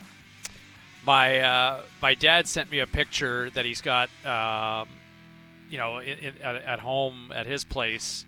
And it's a picture of, he joined me for a couple of days at C F B Petawawa during the World Juniors training camp uh, about eleven years ago when Pat Quinn was coaching the team. And it's a picture of Pat in all his combat fatigues with my dad. And my dad's in the middle with Pat on one side and Eugene Melnick on the other. And I kind of, he sent me the picture like, oh, what a memory. And to which I quickly cropped and just kind of put my dad and Pat in there. There, there I fixed the picture for you. hmm. Just moving on. Yeah, I wouldn't know how loved or hated he is in that city. I would think it's probably the latter. Uh, but, Not you well know, wants to get his point across, right? For sure. Uh, hey, you know what? Another, just another, can I throw in an audible P S here for you? Yesterday, you uh, from a pop culture standpoint, Tiny Lister died yesterday at the age of sixty-two, and apparently after experiencing COVID nineteen symptoms. Tiny Lister, better known to, I think, a lot of people listening this morning as Debo, the big bully from the movie Friday with Chris Tucker and Ice Cube, but also, Perry, also known as Zeus, who was the villainous bad guy for Hulk Hogan in the movie No Holds Barred. But then they yeah. also tried to turn that into a wrestling angle, and Tiny Lister worked a couple of matches as Zeus in a SummerSlam and, and showed up, and they talked, they kind of built it as these guys did not get along on set, and they turned it into a whole wrestling angle in addition to uh, the box office bomb that was No Holds Barred from nineteen eighty-nine. Yeah, he, how old was he? So like sixty-one or sixty-two? sixty-two, yeah. Way too soon. Yeah. Yeah, way too soon. There you go. No B S, everybody. Just a whole bunch of P S for you on this Friday morning. By the way, P S, get outside if you've never seen the Northern Lights tonight, Aurora Borealis, apparently visible in Greater Vancouver if we get some clear skies. So uh, growing up in Alberta, you almost took it for granted. If you can see the Northern Lights, not very rare you get the opportunity in Vancouver. Could be a chance tonight, though.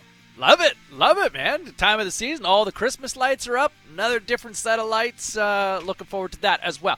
All right, your Canucks commute coming your way at eight o'clock. Nils Höglander, what a goal he sniped uh, yesterday. And uh, his, his coach didn't really give it the appreciation it deserved. We'll get into that story.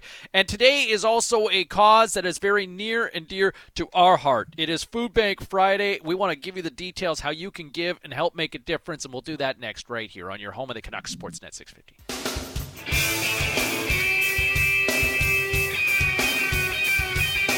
Welcome to the starting lineup with James Cebulski and Perry Solkowski on the official home of the Canucks, Sportsnet six fifty.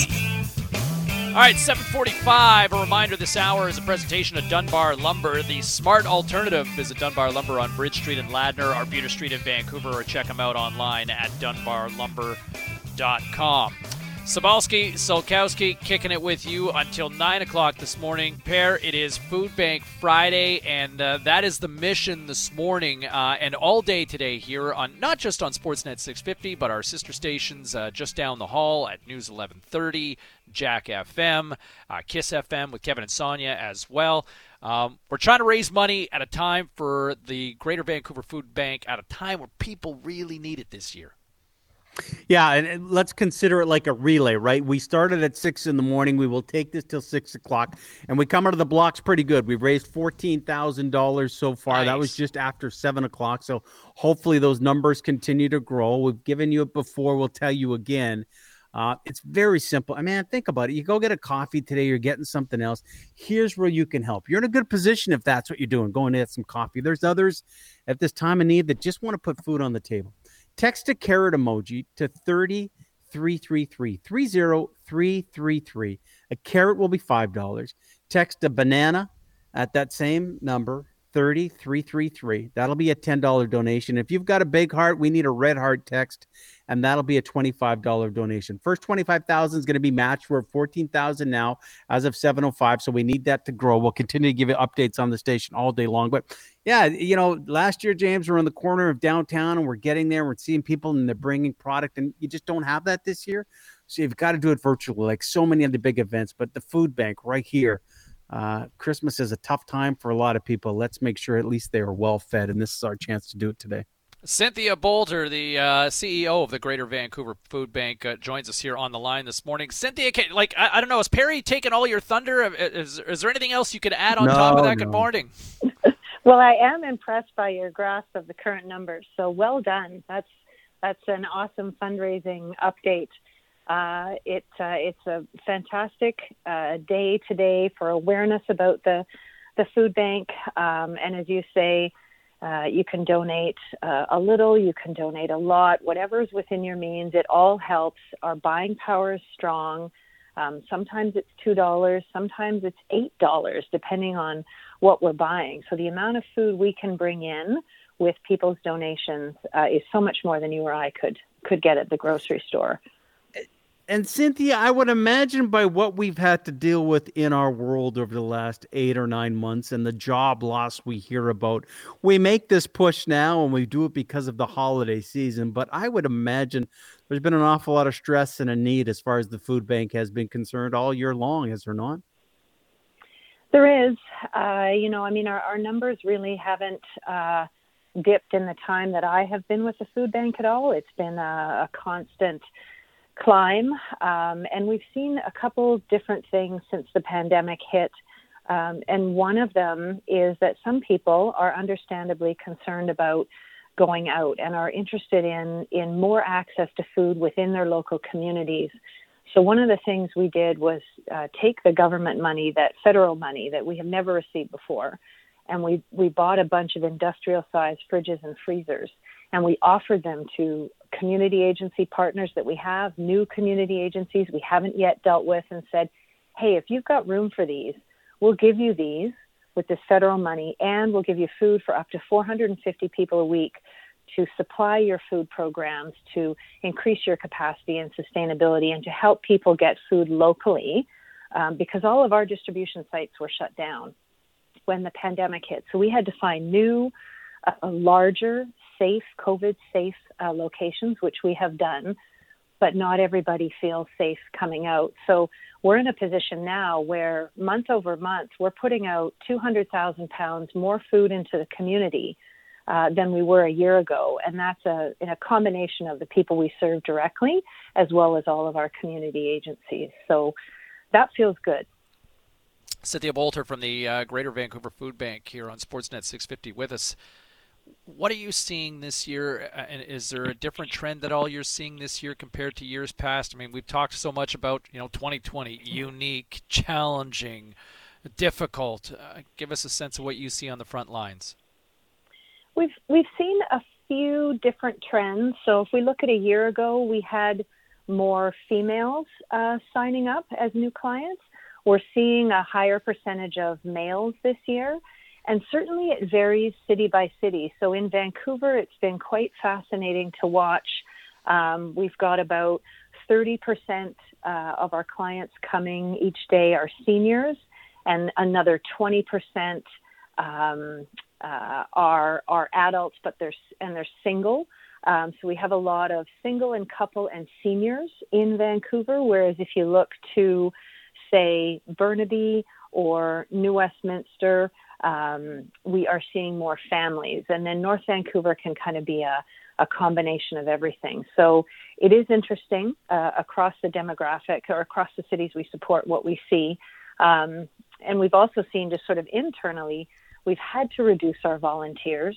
Uh, we used to be able to have seventy-five volunteers a day in our warehouse, for example, uh, sorting the food. And when the pandemic hit, we had to drop that to twenty a day, two groups of ten. So we've been able to bump that up.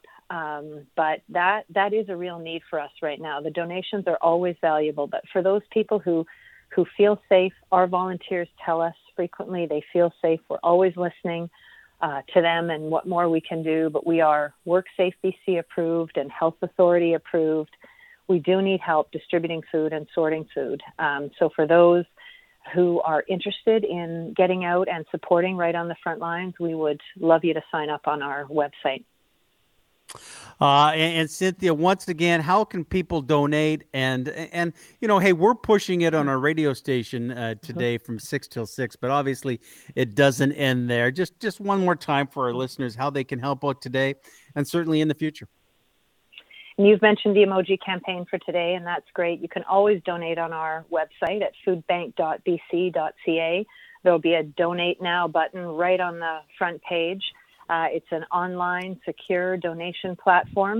Uh, you can donate one time, or uh, if you really want to be a rock star superhero, you could sign up to be a monthly donor. Monthly donors are so valued uh, because it's regular revenue that we can count on.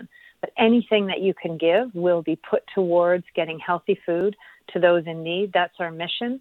And the amount of food we are giving to individuals and families and the quality of food has never been better. We're super proud of it. Thanks, Cynthia. Uh, have a safe and happy holidays, and uh, here's hoping that the good times keep going all day long today. Thank you guys for sharing our message and uh, for doing everything that you're doing today. We really appreciate it. And thank you for being part of it as well. Uh, that is Cynthia Bolter, the C E O of the Greater Vancouver Food Bank. Uh, real simple if you want to take part and just make a difference. Oh, even five bucks. Think about the cost of a cup of coffee.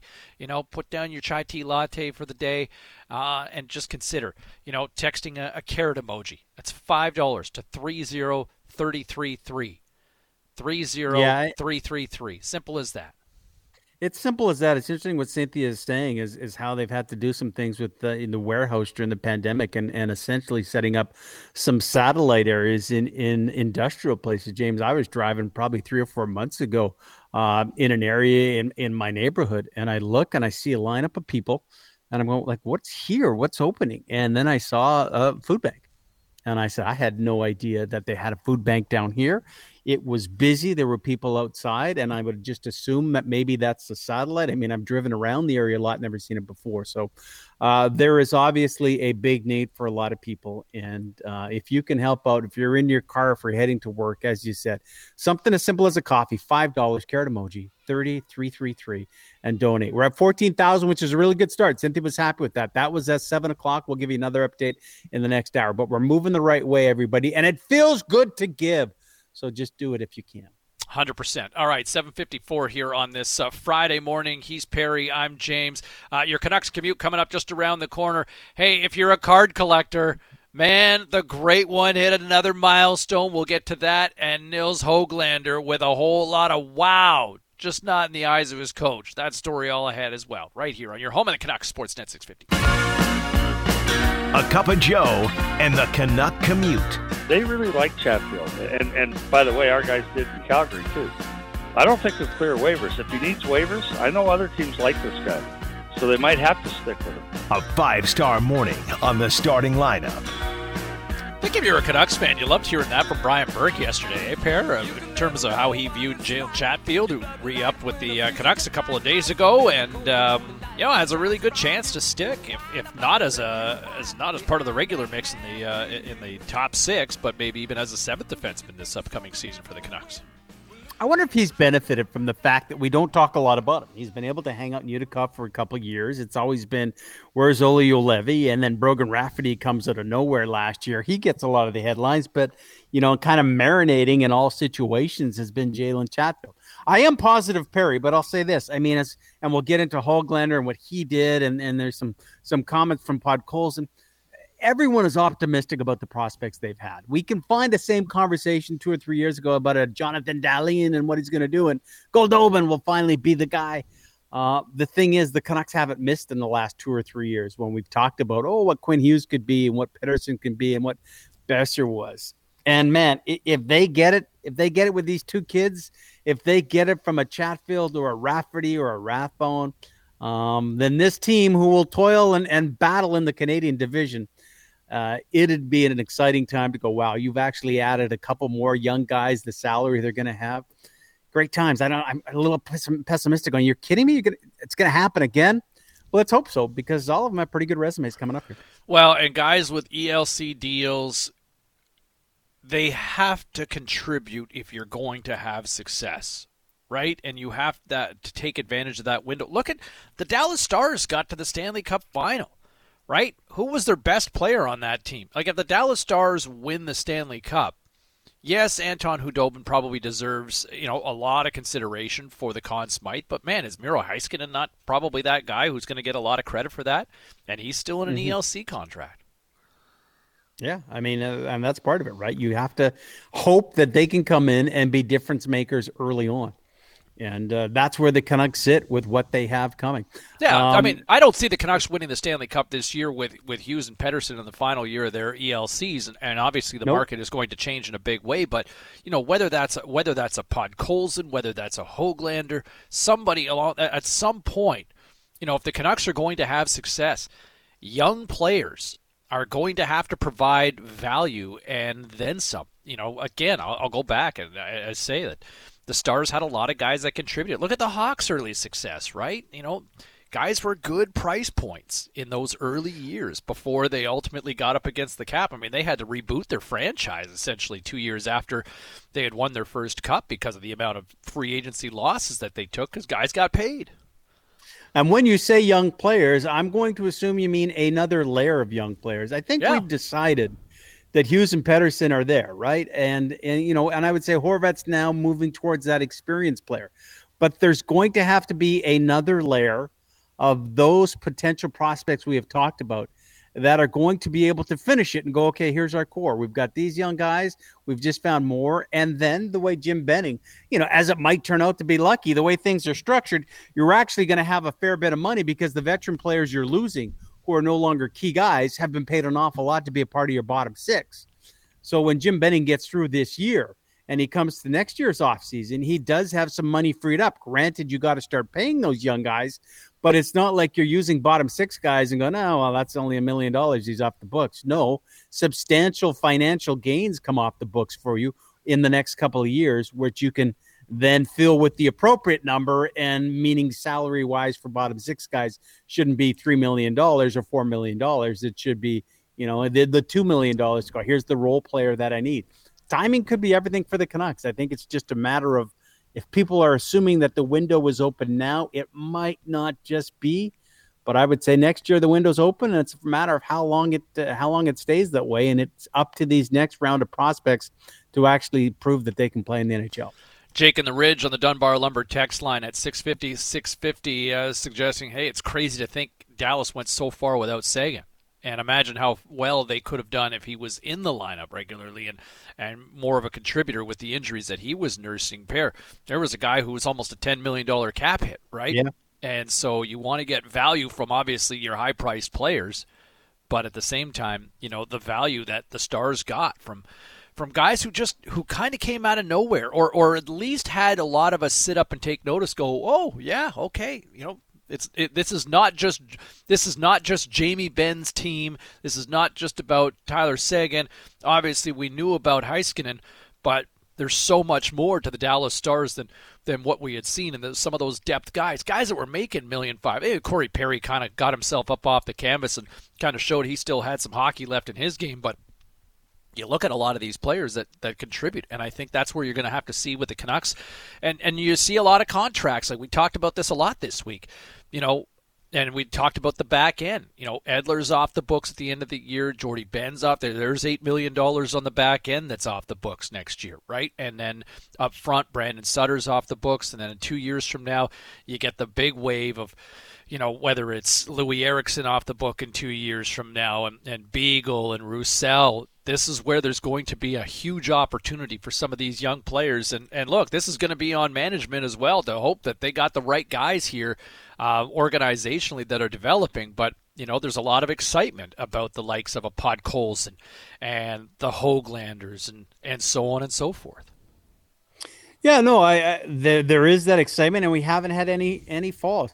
You know, I, I'd be curious, do you think they would kick around a million-dollar deal for a Corey Perry if the season gets going and go, we just need some help on the on the right side? Like, Corey Perry's had two terrible regular seasons, but he was very effective in the postseason. Could his experience, where the vacancy is there on that right side and you're going to have some young guys have a kick at it, go, you know what, should we see if he can't get anybody? He's still, you know, he's unrestricted. No one's kicked the tires on him. He's thirty-five. But, you know, is that something you have a conversation with if you're the Canucks? In, in a shortened season, I, I, I get the logic, but it would fly in the face of everything that Jim Benning had suggested, what, in a week ago when we spoke to him, right? That, look, mm-hmm. we're gonna we're gonna give the kids an opportunity here.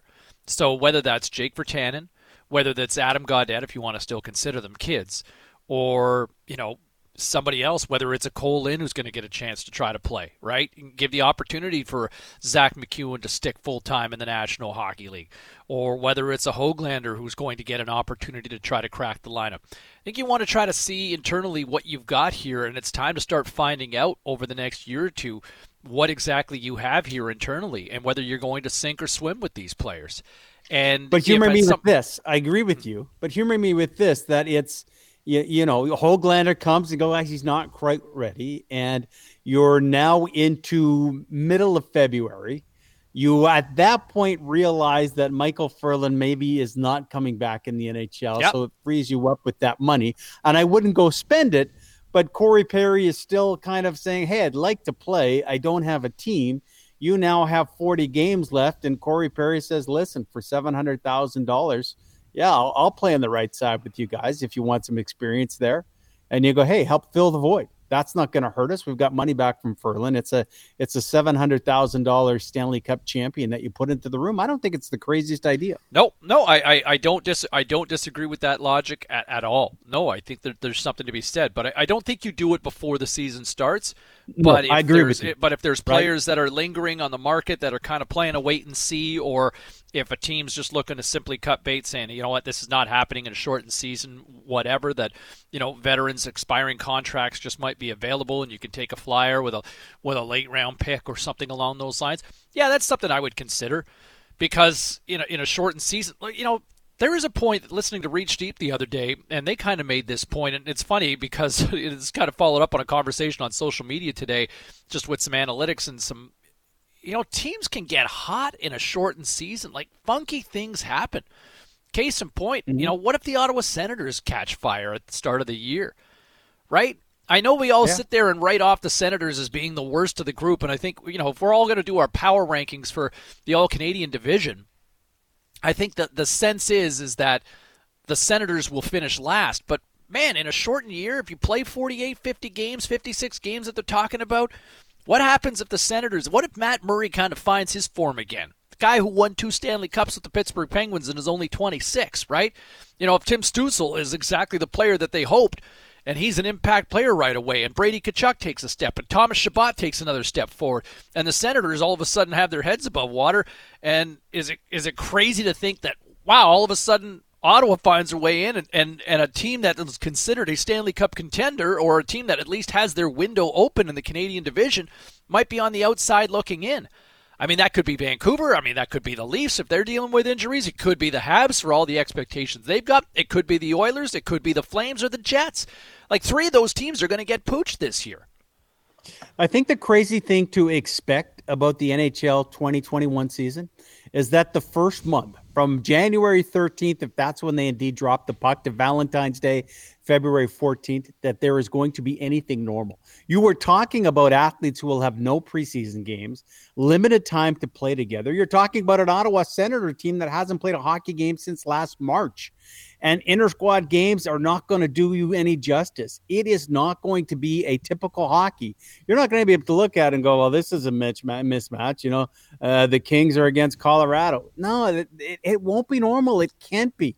It can't be a normal first month. So someone is either really going to stumble out of the gate, or to your point, James, someone's going to catch fire out of the gate, and you're going to look at those standings in the middle of February and go, wow, who thought that? And then maybe we'll see it, as we did in the bubble, the cream will slowly rise. But by that time, you've got forty games left, and then you never know. We're going to see a bunch of injuries too, because we're going to see an off- we're going to see some physical battles, because that Friday night game against the Flames, and when they play again on Saturday, there's going to be some fires that are burning, and the next thing you know, some body checks are a little harder than they normally would be, and so it's going to be, you know, man down, man down, who's next? It's going to be crazy, tough to predict. And I think the winner of the Stanley Cup next year is going to be more so than the bubble winner. You go, yeah, Tampa Bay was the best team, because it's going to be fire a fiery run for everybody. And I just don't think we can expect the first month to be anything close to normal. You know, uh, a good text here on the Dunbar Lumber text line at six fifty, six fifty, and a reminder of what Brian Burke was saying yesterday. The Canucks need to tread water this season. Free cap space for twenty-one twenty-two, young players in key roles. I'm excited for the next three years. You know, here's something else to consider, Perry. You know, the, with the with the Corey Perry uh, idea that you suggested. You know, you also want to have that room, depending on when the Canucks season comes to an end, and the K H L season. You know, Vasily mm-hmm. Podkolzin, right? I mean, he could very well be here in five months from now, right? Like, his contract comes so. to an end. Well, his contract's up at the end of April. Yeah. And if he's not playing in the World Hockey Championship, then, you know, do you make room to allow him to be part of the mix? Just allow him to kind of tread water, if you will, right? Keep his head up. See what you got. At least get his toe dipped into the National Hockey League. This is what it looks like. This is what it's going to be. Get some familiarity. And to maybe have a guy like that, a big body, you know, in the roster down the stretch, and maybe even for a po- possible playoff appearance, right? I'm, oh, I, I'd, I, I'd love to see Podkolzin this year. James, that was the one thing, and we talked about it right from the fact that if the N H L doesn't start, you may be getting Podkolzin to play possibly, you know, twenty-plus hockey games. Um, you know, he was talking today over in Russia about being named the captain of their World Junior team, and was thanking the coaching staff, and loves the fact that he has this responsibility, and, and this is his last chance. You know, you, you take the two prospects, and they both will be the center of attention right now. Podkolzin will be at the World Juniors when he comes with Team Russia, and Höglander was yesterday because of the goal he scored. And he was interviewed uh, yesterday, and he essentially, we had him on last week, and we pretty much assumed that he scores that incredible goal yesterday in the Swedish league. And he kind of said in an interview, like, I'll be honest, the bags are packed. They're at the door. And any one of these days, I'm jumping on a plane and going to Vancouver where I think I can play in the N H L. So it, it's nice to talk about prospects, but we've said this before. The two prospects we're talking about come with really good resumes for the first, you know, fifteen years of their hockey career, from little kids to, hey, world junior star, hey, star scoring crazy goals in the in the Swedish league. And so I'm just thinking, really? You nailed it. Your last three prospects. Are Pod Colson coming in? Is he coming in and going, wow, he can play? Like, everyone in the organization thinks, no, he'll be better suited for a North American game with the pros. And is Höglander going to be able to pull that off? And you hear from people going, yeah, I mean, Pedersen did it. This kid might be the same. It's exciting, and I think that text is very well. I would give it three years, and maybe this is the treading water year. But you look at a veteran like Perry going, hey, you may be sitting up in the press box, but in the meantime, while we wait for these kids, you're a pretty good guy to be hanging out and, and getting some odd shifts with our two big centers. Uh, speaking of uh, one of those key prospects, he is the focal point of today's edition of Seaball Says. He may not be right, but he says it with confidence anyway. I need all of you to stop what you're doing and listen. Seaball Says on Sportsnet six fifty. Well, Nils Höglander scored one insanely ridiculous goal last night in the Swedish Hockey League. Did you see this thing, by the way? Like, if you, unless you've been living under a rock the last twenty-four hours, the highlight's been essentially everywhere, between the legs, dangling up top. Man, just the kind of highlight that we saw three years ago from Elias Pettersson that had Canucks fans finally believing that, yes, yes, something nice, something special is finally coming here. It's a highlight that sells the game, the type of creativity that inspires kids to go out in front of their homes, out on the street, or the next time at practice on the ice and try to mimic. Hur han återtar pucken. Här kommer Nils Höglander. Nej, men vad är det han gör? Nej, men vad är detta? Yeah, I mean, exactly what he said, right? But then there was Höglander's coach, Cam Abbott, being asked about it later, and the Rögle bench boss had little time for the moment. Well, I thought it was a good uh, good finish by him, going to the net there, creative, and we're kind of used to that with Nils. Um, and, and at the same time, I think, I think it's worth pointing out, the uh, you know, there's been a couple turnovers in the neutral zone by the same player that's cost uh, one against. So I think it's it's impressive, but uh, you know, there's he, he knows there's still ways to go to be the player he wants to be. I uh, completely compliment him on offensive play, and uh, he wants oh. to win. But uh, oh. you know, there's uh, hockey's a lot more than scoring too, and and uh, he's working at it. But uh, yeah, nice goal. Man, when I saw that and listened to his coach's reaction, it was somewhere between Cleveland manager Lou Brown from the movie Major League reacting to Willie Mays Hayes' basket catch. Nice catch, Hayes. Don't ever f***ing do it again. Yeah, it was that, or somewhere between the opposite of Ivan Drago in Rocky four. If he dies, he dies. Yeah, just really didn't give an ish about a goal like that, right? I mean, Höglander's goal is a highlight that hockey needs these days. It's one that makes highlight reels here in North America. It goes viral on social, gets people buzzing about a game at a time when the sport desperately needs it. But Cam Abbott's reaction is a reminder that hockey's old school ways still run deep in the game. A time where baseball embraces the bat flip, football showcases the touchdown celebration, and the N B A sells the dunk. Hockey still tries to tone down the skill and flair that the game needs to take it to the next level of marketing. I understand that Abbott is trying to create a complete player in Höglander, and hopefully to the benefit of the Canucks somewhere down the road. But a stick-in-the-mud approach reminds us that as much as we wish and hope and pray that hockey will embrace more personality and flair, the old fall-in-line-with-the-team approach isn't going anywhere anytime soon. So in short, stay in your lane. And that is this morning's Seaball Says. Drives me nuts. Man, like, that was a beautiful goal. Well, and you got your head coach cra- basically like, I don't care. You missed a turnover. Why, why do we love Pete Carroll? Right? He's a good football coach. you admire the the guys jacked up and so excited about everything. Like, is it that wrong to go against the code if a player does that, to kind of just go off and kind of be a fan? And especially, hey, if you're going to coach him, coach him in the dressing room and say, hey, Neil, nice goal. But, man, t- tomorrow you're going to see three turnovers in the neutral site game, man. You've got to be a two hundred foot player, especially if you want to get to the N H L. And I know your bags are packed, and you've told us they're sitting by the door, you're leaving, and you hope to only see us again in the offseason to skate around the arena and go, yeah, I had a great time in the Swedish League. But when you're in front of the camera doing an interview about that goal, like, show some emotion, or even if you're on the bench, laugh a little bit. How easy is it for all of our listeners and for U C Ball to remember Uh, the old Vern Fiddler impression to Kevin Bieksa, and there is Alan Vigneault behind the bench losing it. And yep. Why you're laughing now, because he showed some emotion. It wasn't like, my goodness, I'm in my suit, I better look very stoic and not smile. And oh my God, I'm laughing, so now I can't show people laughing. Give me the card to put above my face. No, it's okay to laugh. And I don't think it would be a bad thing if a goal was scored like that, and Pettersson scores a beauty, and it's crazy. And he comes to the bench, and the Canucks coach and Travis Green are just smiling, going, are you kidding me? And shaking his head like, what did I just see? Not like, yeah, nice goal, pat him on the back. Man, it's starting from the players. We're seeing younger players showing a little bit more emotion on social media, getting to know them. The world's passing you by. Everyone wants to know about the emotion. Robots were back when the Russians came and played. We want to see personality, and I would take that all the way to a head coach.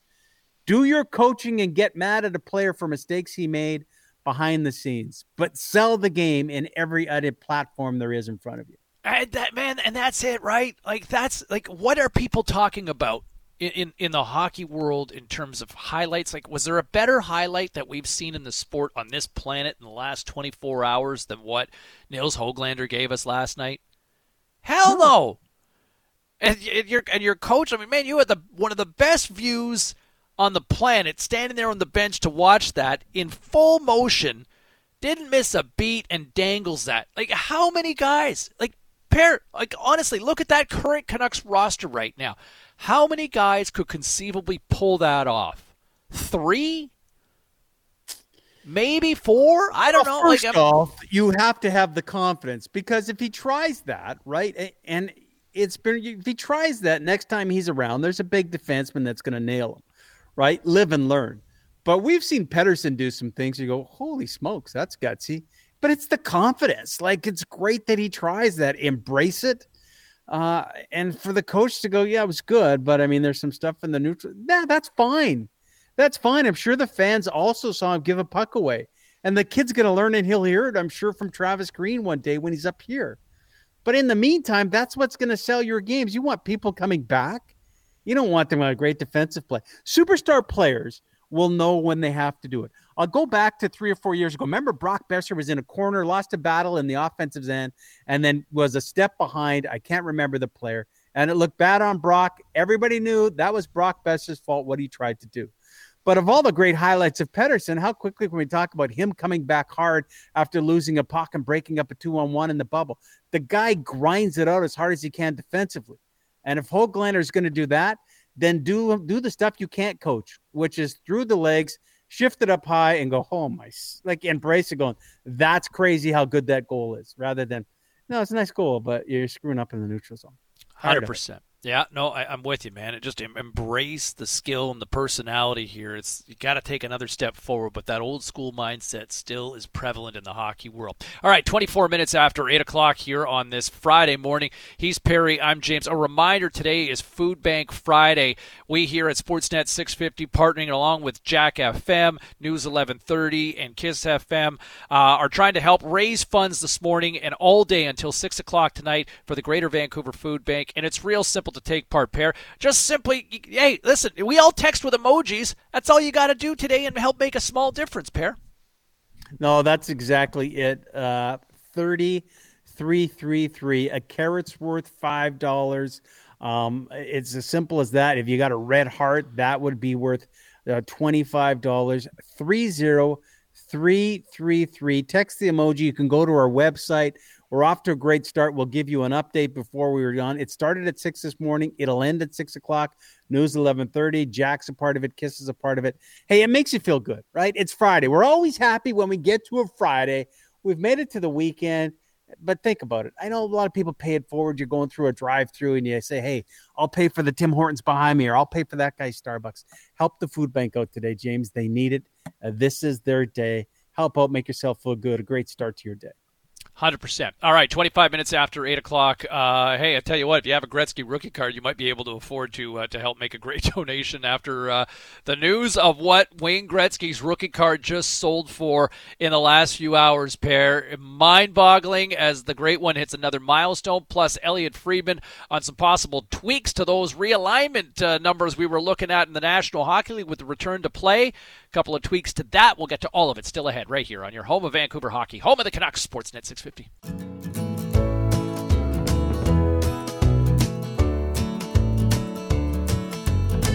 Welcome to the starting lineup with James Cebulski and Perry Solkowski on the official home of the Canucks, Sportsnet six fifty. eight thirty-one. Well, you know, times have certainly changed over the last thirty years since the Bare Naked Ladies served up If I Had a Million Dollars. But if you did, you might be able to buy a Wayne Gretzky's rookie card. Perry, we talked about this story earlier this week, but the auction uh, has made a uh, historic mark in the world of hockey, and that's Wayne Gretzky's name atop another record book as uh, a mint condition, a ten out of ten graded Wayne Gretzky mm. rookie card from the nineteen seventy-nine O-Pee-Chee hockey series. Uh, it became the first hockey card to cost more than a million dollars U S when it went for one point zero three two million dollars at uh, at an auction. Any idea, will we find out who the buyer was? I'm going to say we're going to know the name. Yeah, I, I would guess at some point whether they want to go public or not. I, I believe our producer, Mike English, um, has a friend who sold a Babe Ruth rookie card for a million dollars, but has no desire to go public with that because uh, he just doesn't want yeah. uh, doesn't want the C R A finding out. Well, it's a business transaction, right? Uh, listen, I mean, this story hurts me because of where I grew up, being a sports fan, and the number of cards that I had. And you see that rookie card, and you go, "Yeah, I probably had about five of them." And I know you purchased one, and, and we had a great conversation earlier this week with a card collector and grader, and you understand that, you know, this is uh, to to be a ten, to be scored a, a ten, a, a gem mint, uh, that is very, very rare. But to your point, like you've said, you know, if you were graded a, a five or a six, which I believe would be kind of average, Gretzky's card's still worth, you know, three, four, or five hundred bucks, isn't it? Oh, you know what? I, I mean, a, a Wayne, like you should probably even like a Wayne Gretzky card uh, that grades a one out of ten. So that means it would be uh, probably have been folded, big creases in it, faded, and almost like maybe even ripped edges or something along those lines. Even if yeah. it graded a one, you would probably get at least, at least five hundred bucks. And that's for a yeah, beat up, crap kicked out of it sort of card that you would get at least five hundred bucks. It's, yeah, that just pisses uh, me off. Right? Well, I mean, no, and, but here's here's the interesting story about this uh, about this card here, Pear. So we we talked about card grading earlier this week, and I didn't realize this, but so this original card had been graded by uh, a card company, and it graded as a nine point five, and that was with the Beckett card grading system. So then this the individual who had purchased this card, so he's got this nine point five out of ten card, and he's looking at it, and he thinks, you know what, I'm going to go get this regraded. So he brought it in. He he, he bought the card for fifty thousand dollars, got it mm-hmm. regraded by P S A grading services, and that scored a ten. So then it went, uh, you know, so then it went, like, you know, it got sold again. And then four years ago, I think it went for uh, just under half a million dollars. But he got it regraded and got that extra half mark and got the ten out of ten score that has now given him the, you know, the million dollar sale. Well, I, I guess that's a story in life. I always get a second opinion. But how does how does one trading company yeah. go nine point five, and then you get ten from the other? Like, why would why would it go back to that David Beckham grading system? I know you said Beckett. If they're they're handing out nine point fives, I'm going to someone who's, you know, hey, these guys, they're not as picky. They'll give you a ten. That's well, and, and you know, and, and that's and that's valid, right? And you, you kind of. I guess it can work against you too, though, right? You go get it regraded, and what's to say it co- drops another half point or something, and now you're going, oh, w- wait a second. Where in this yeah. case, obviously, this made him a half a million dollars in terms of getting this uh, getting this card graded and to score a ten out of ten on this. But, you know, the, the hard thing, so it was interesting. So Michael Jordan, his rookie card, there's about three hundred rookie cards from the Michael Jordan Fleer series in nineteen eighty-six that have that same sort of gem mint rating. It's a ten out of ten. There's about three hundred Jordan cards like that. Mm-hmm. And, but in terms of Gretzky, it's like, this is, you know, there's just, it's one, I think there's only two that have been graded a ten out of ten for a Gretzky rookie card. And, and because at the time, with O-Pee-Chee cards, they used a wire to cut those cards back forty years ago, like a wire system. Like if you yeah. anybody that's got a anybody that's got a rookie card, or, or just look at your hockey cards from back back in the day around that time, like you look at especially that era, that year, man, they're all kind of jagged on the sides, pair. Because these wires got dull. First off, the car, the wires would get dull after a while, and then you just have the sheer laziness by some people who are just like, ah, you know what, it's two thirty, I know Frank and Perry and Mike and Art are all going out for beers there later, I'm going to go meet up with them. So, I mean, there are some horribly cut cards mm-hmm. that you've got, almost got like the, the start of another card that's on your card. And that's like, man, you open up your pack and you got your, your bubble gum and you've got your hockey card. Like you've had no say of damaging that card. Like that is like the company basically well, beat the crap out of it for you.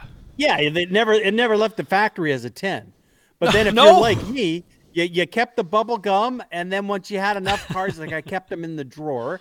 And then they would spill all over the place because you're buying them as much as possible. So then you grab the elastic band, and then you yep. you know you, you ruin the crap out of the sides because you're tightening that band around it. And then it's just how many big elastic band bunches of cards can you have to take to school and throw around and make some trades, because you don't want your Gary Unger card and you're going to change that for something else. So yeah, the, the likelihood, like of all my buddies and everyone collected cards, it's not like there was anybody's going, no, no, I've. You know, maybe the odd kid that actually put it in a folder or something. You go, wow, your mom and dad are really into arts and crafts, but you're not you're not taking a binder to school, yeah, right? You where are your cards, man? What do you want? Got them, need them, got them, need them. Who would have thought though? My question is this: so someone hmm. spends a million plus to get that Gretzky card. Yep. Is is that really going up in value? Like in ten years' time, is that guy selling it for a million and a half? I think it's the rarity of it. Right, I think it's the I yeah. think it's the I think it's the rarity of it, because you know, look at the the Gretzky card. Like, look, Wayne's not going to do. There's not much more that Wayne Gretzky can do on this planet to to to soar that value. But it's the rarity of the fact that you've got a ten out of ten, and there's what mm-hmm. essentially two out there that they say that that are out there. Like we talked to who was it, Peter Nickel from K S A Grading the other day. You know, his company they've they've looked at fifteen thousand Gretzky rookies. fifteen thousand, mm-hmm. because of the, it's a Canadian grading company, so they see a lot of Gretzky's. I think they've done more Gretzky's than than anybody. But you, you look at what they've done. I mean, P S A is a huge company. I think they've only done, you know, fifty-seven hundred cards uh, of Gretzky rookies. But think about that. Like, there's a, only two that have scored a ten out of ten for a Gretzky rookie card. Like, that's just the sheer rarity. The problem is, is the, you know, blame O-Pee-Chee for that, right?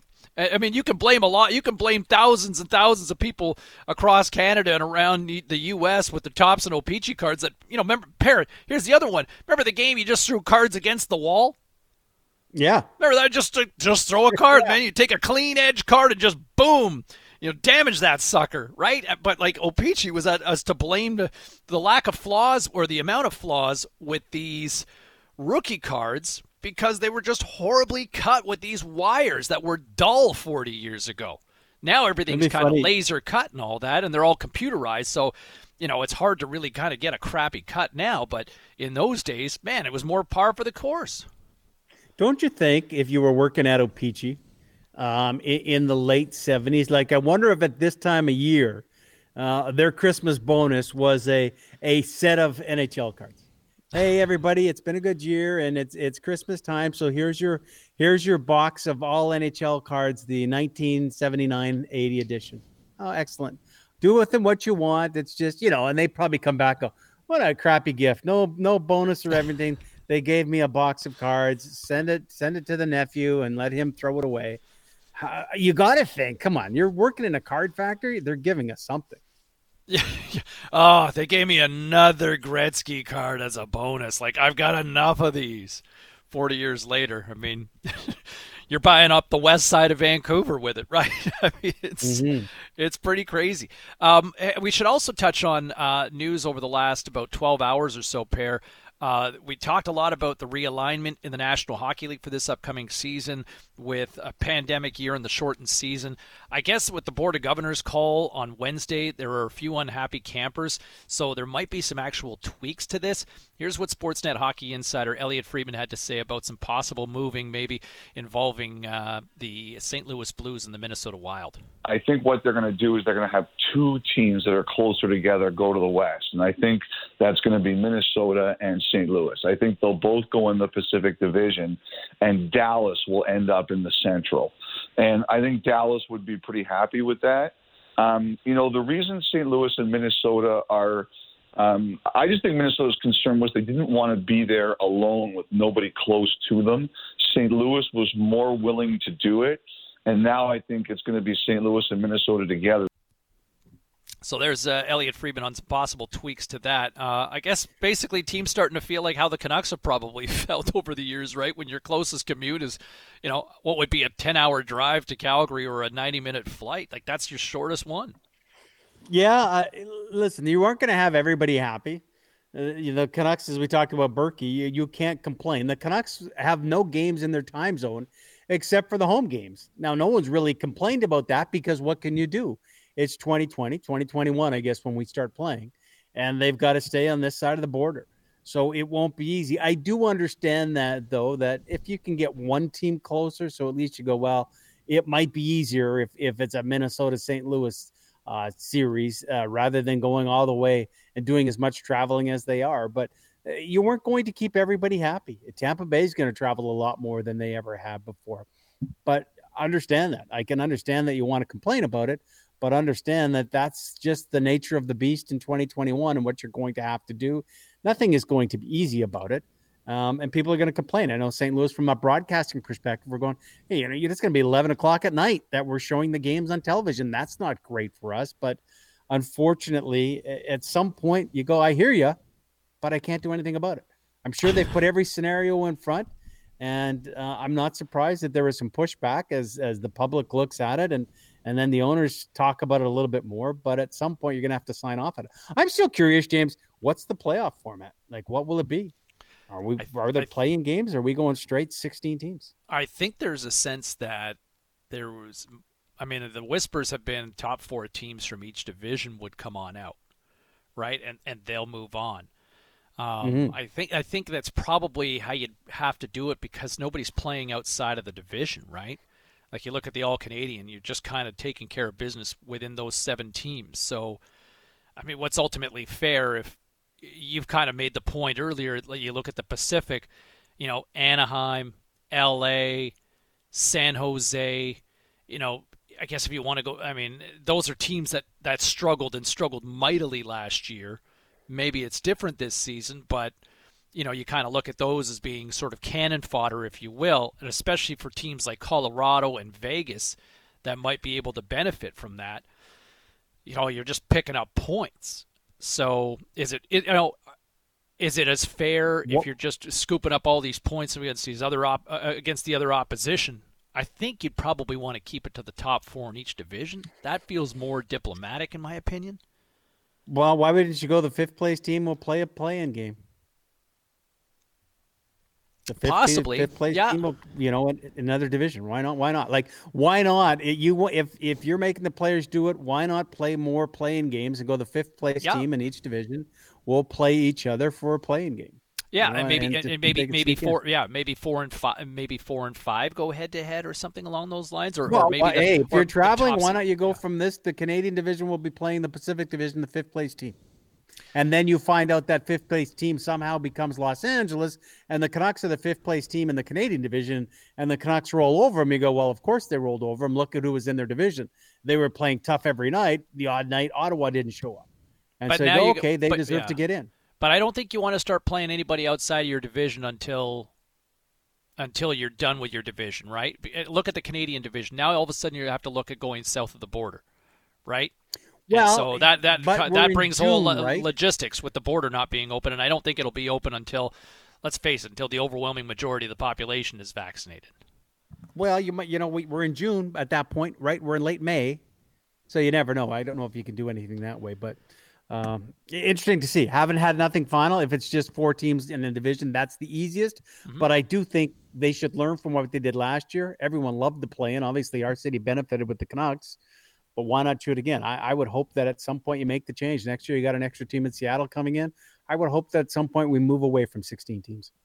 Well, at the the play the play-in idea where, you know, let's say hypothetically you give the first the, the top seed a bye, and then you let, say, two and five and three and four go head to head, and then you kind of whittle it down from there, or or or whatever that may be, or maybe one and two get the bye and let it play out, or four and five. You get that extra little series. So I, I see some logic to that. All right, uh, eight forty-seven, some final thoughts before we turn things over to the Scott Rintoul Show next, right here on Sportsnet six fifty.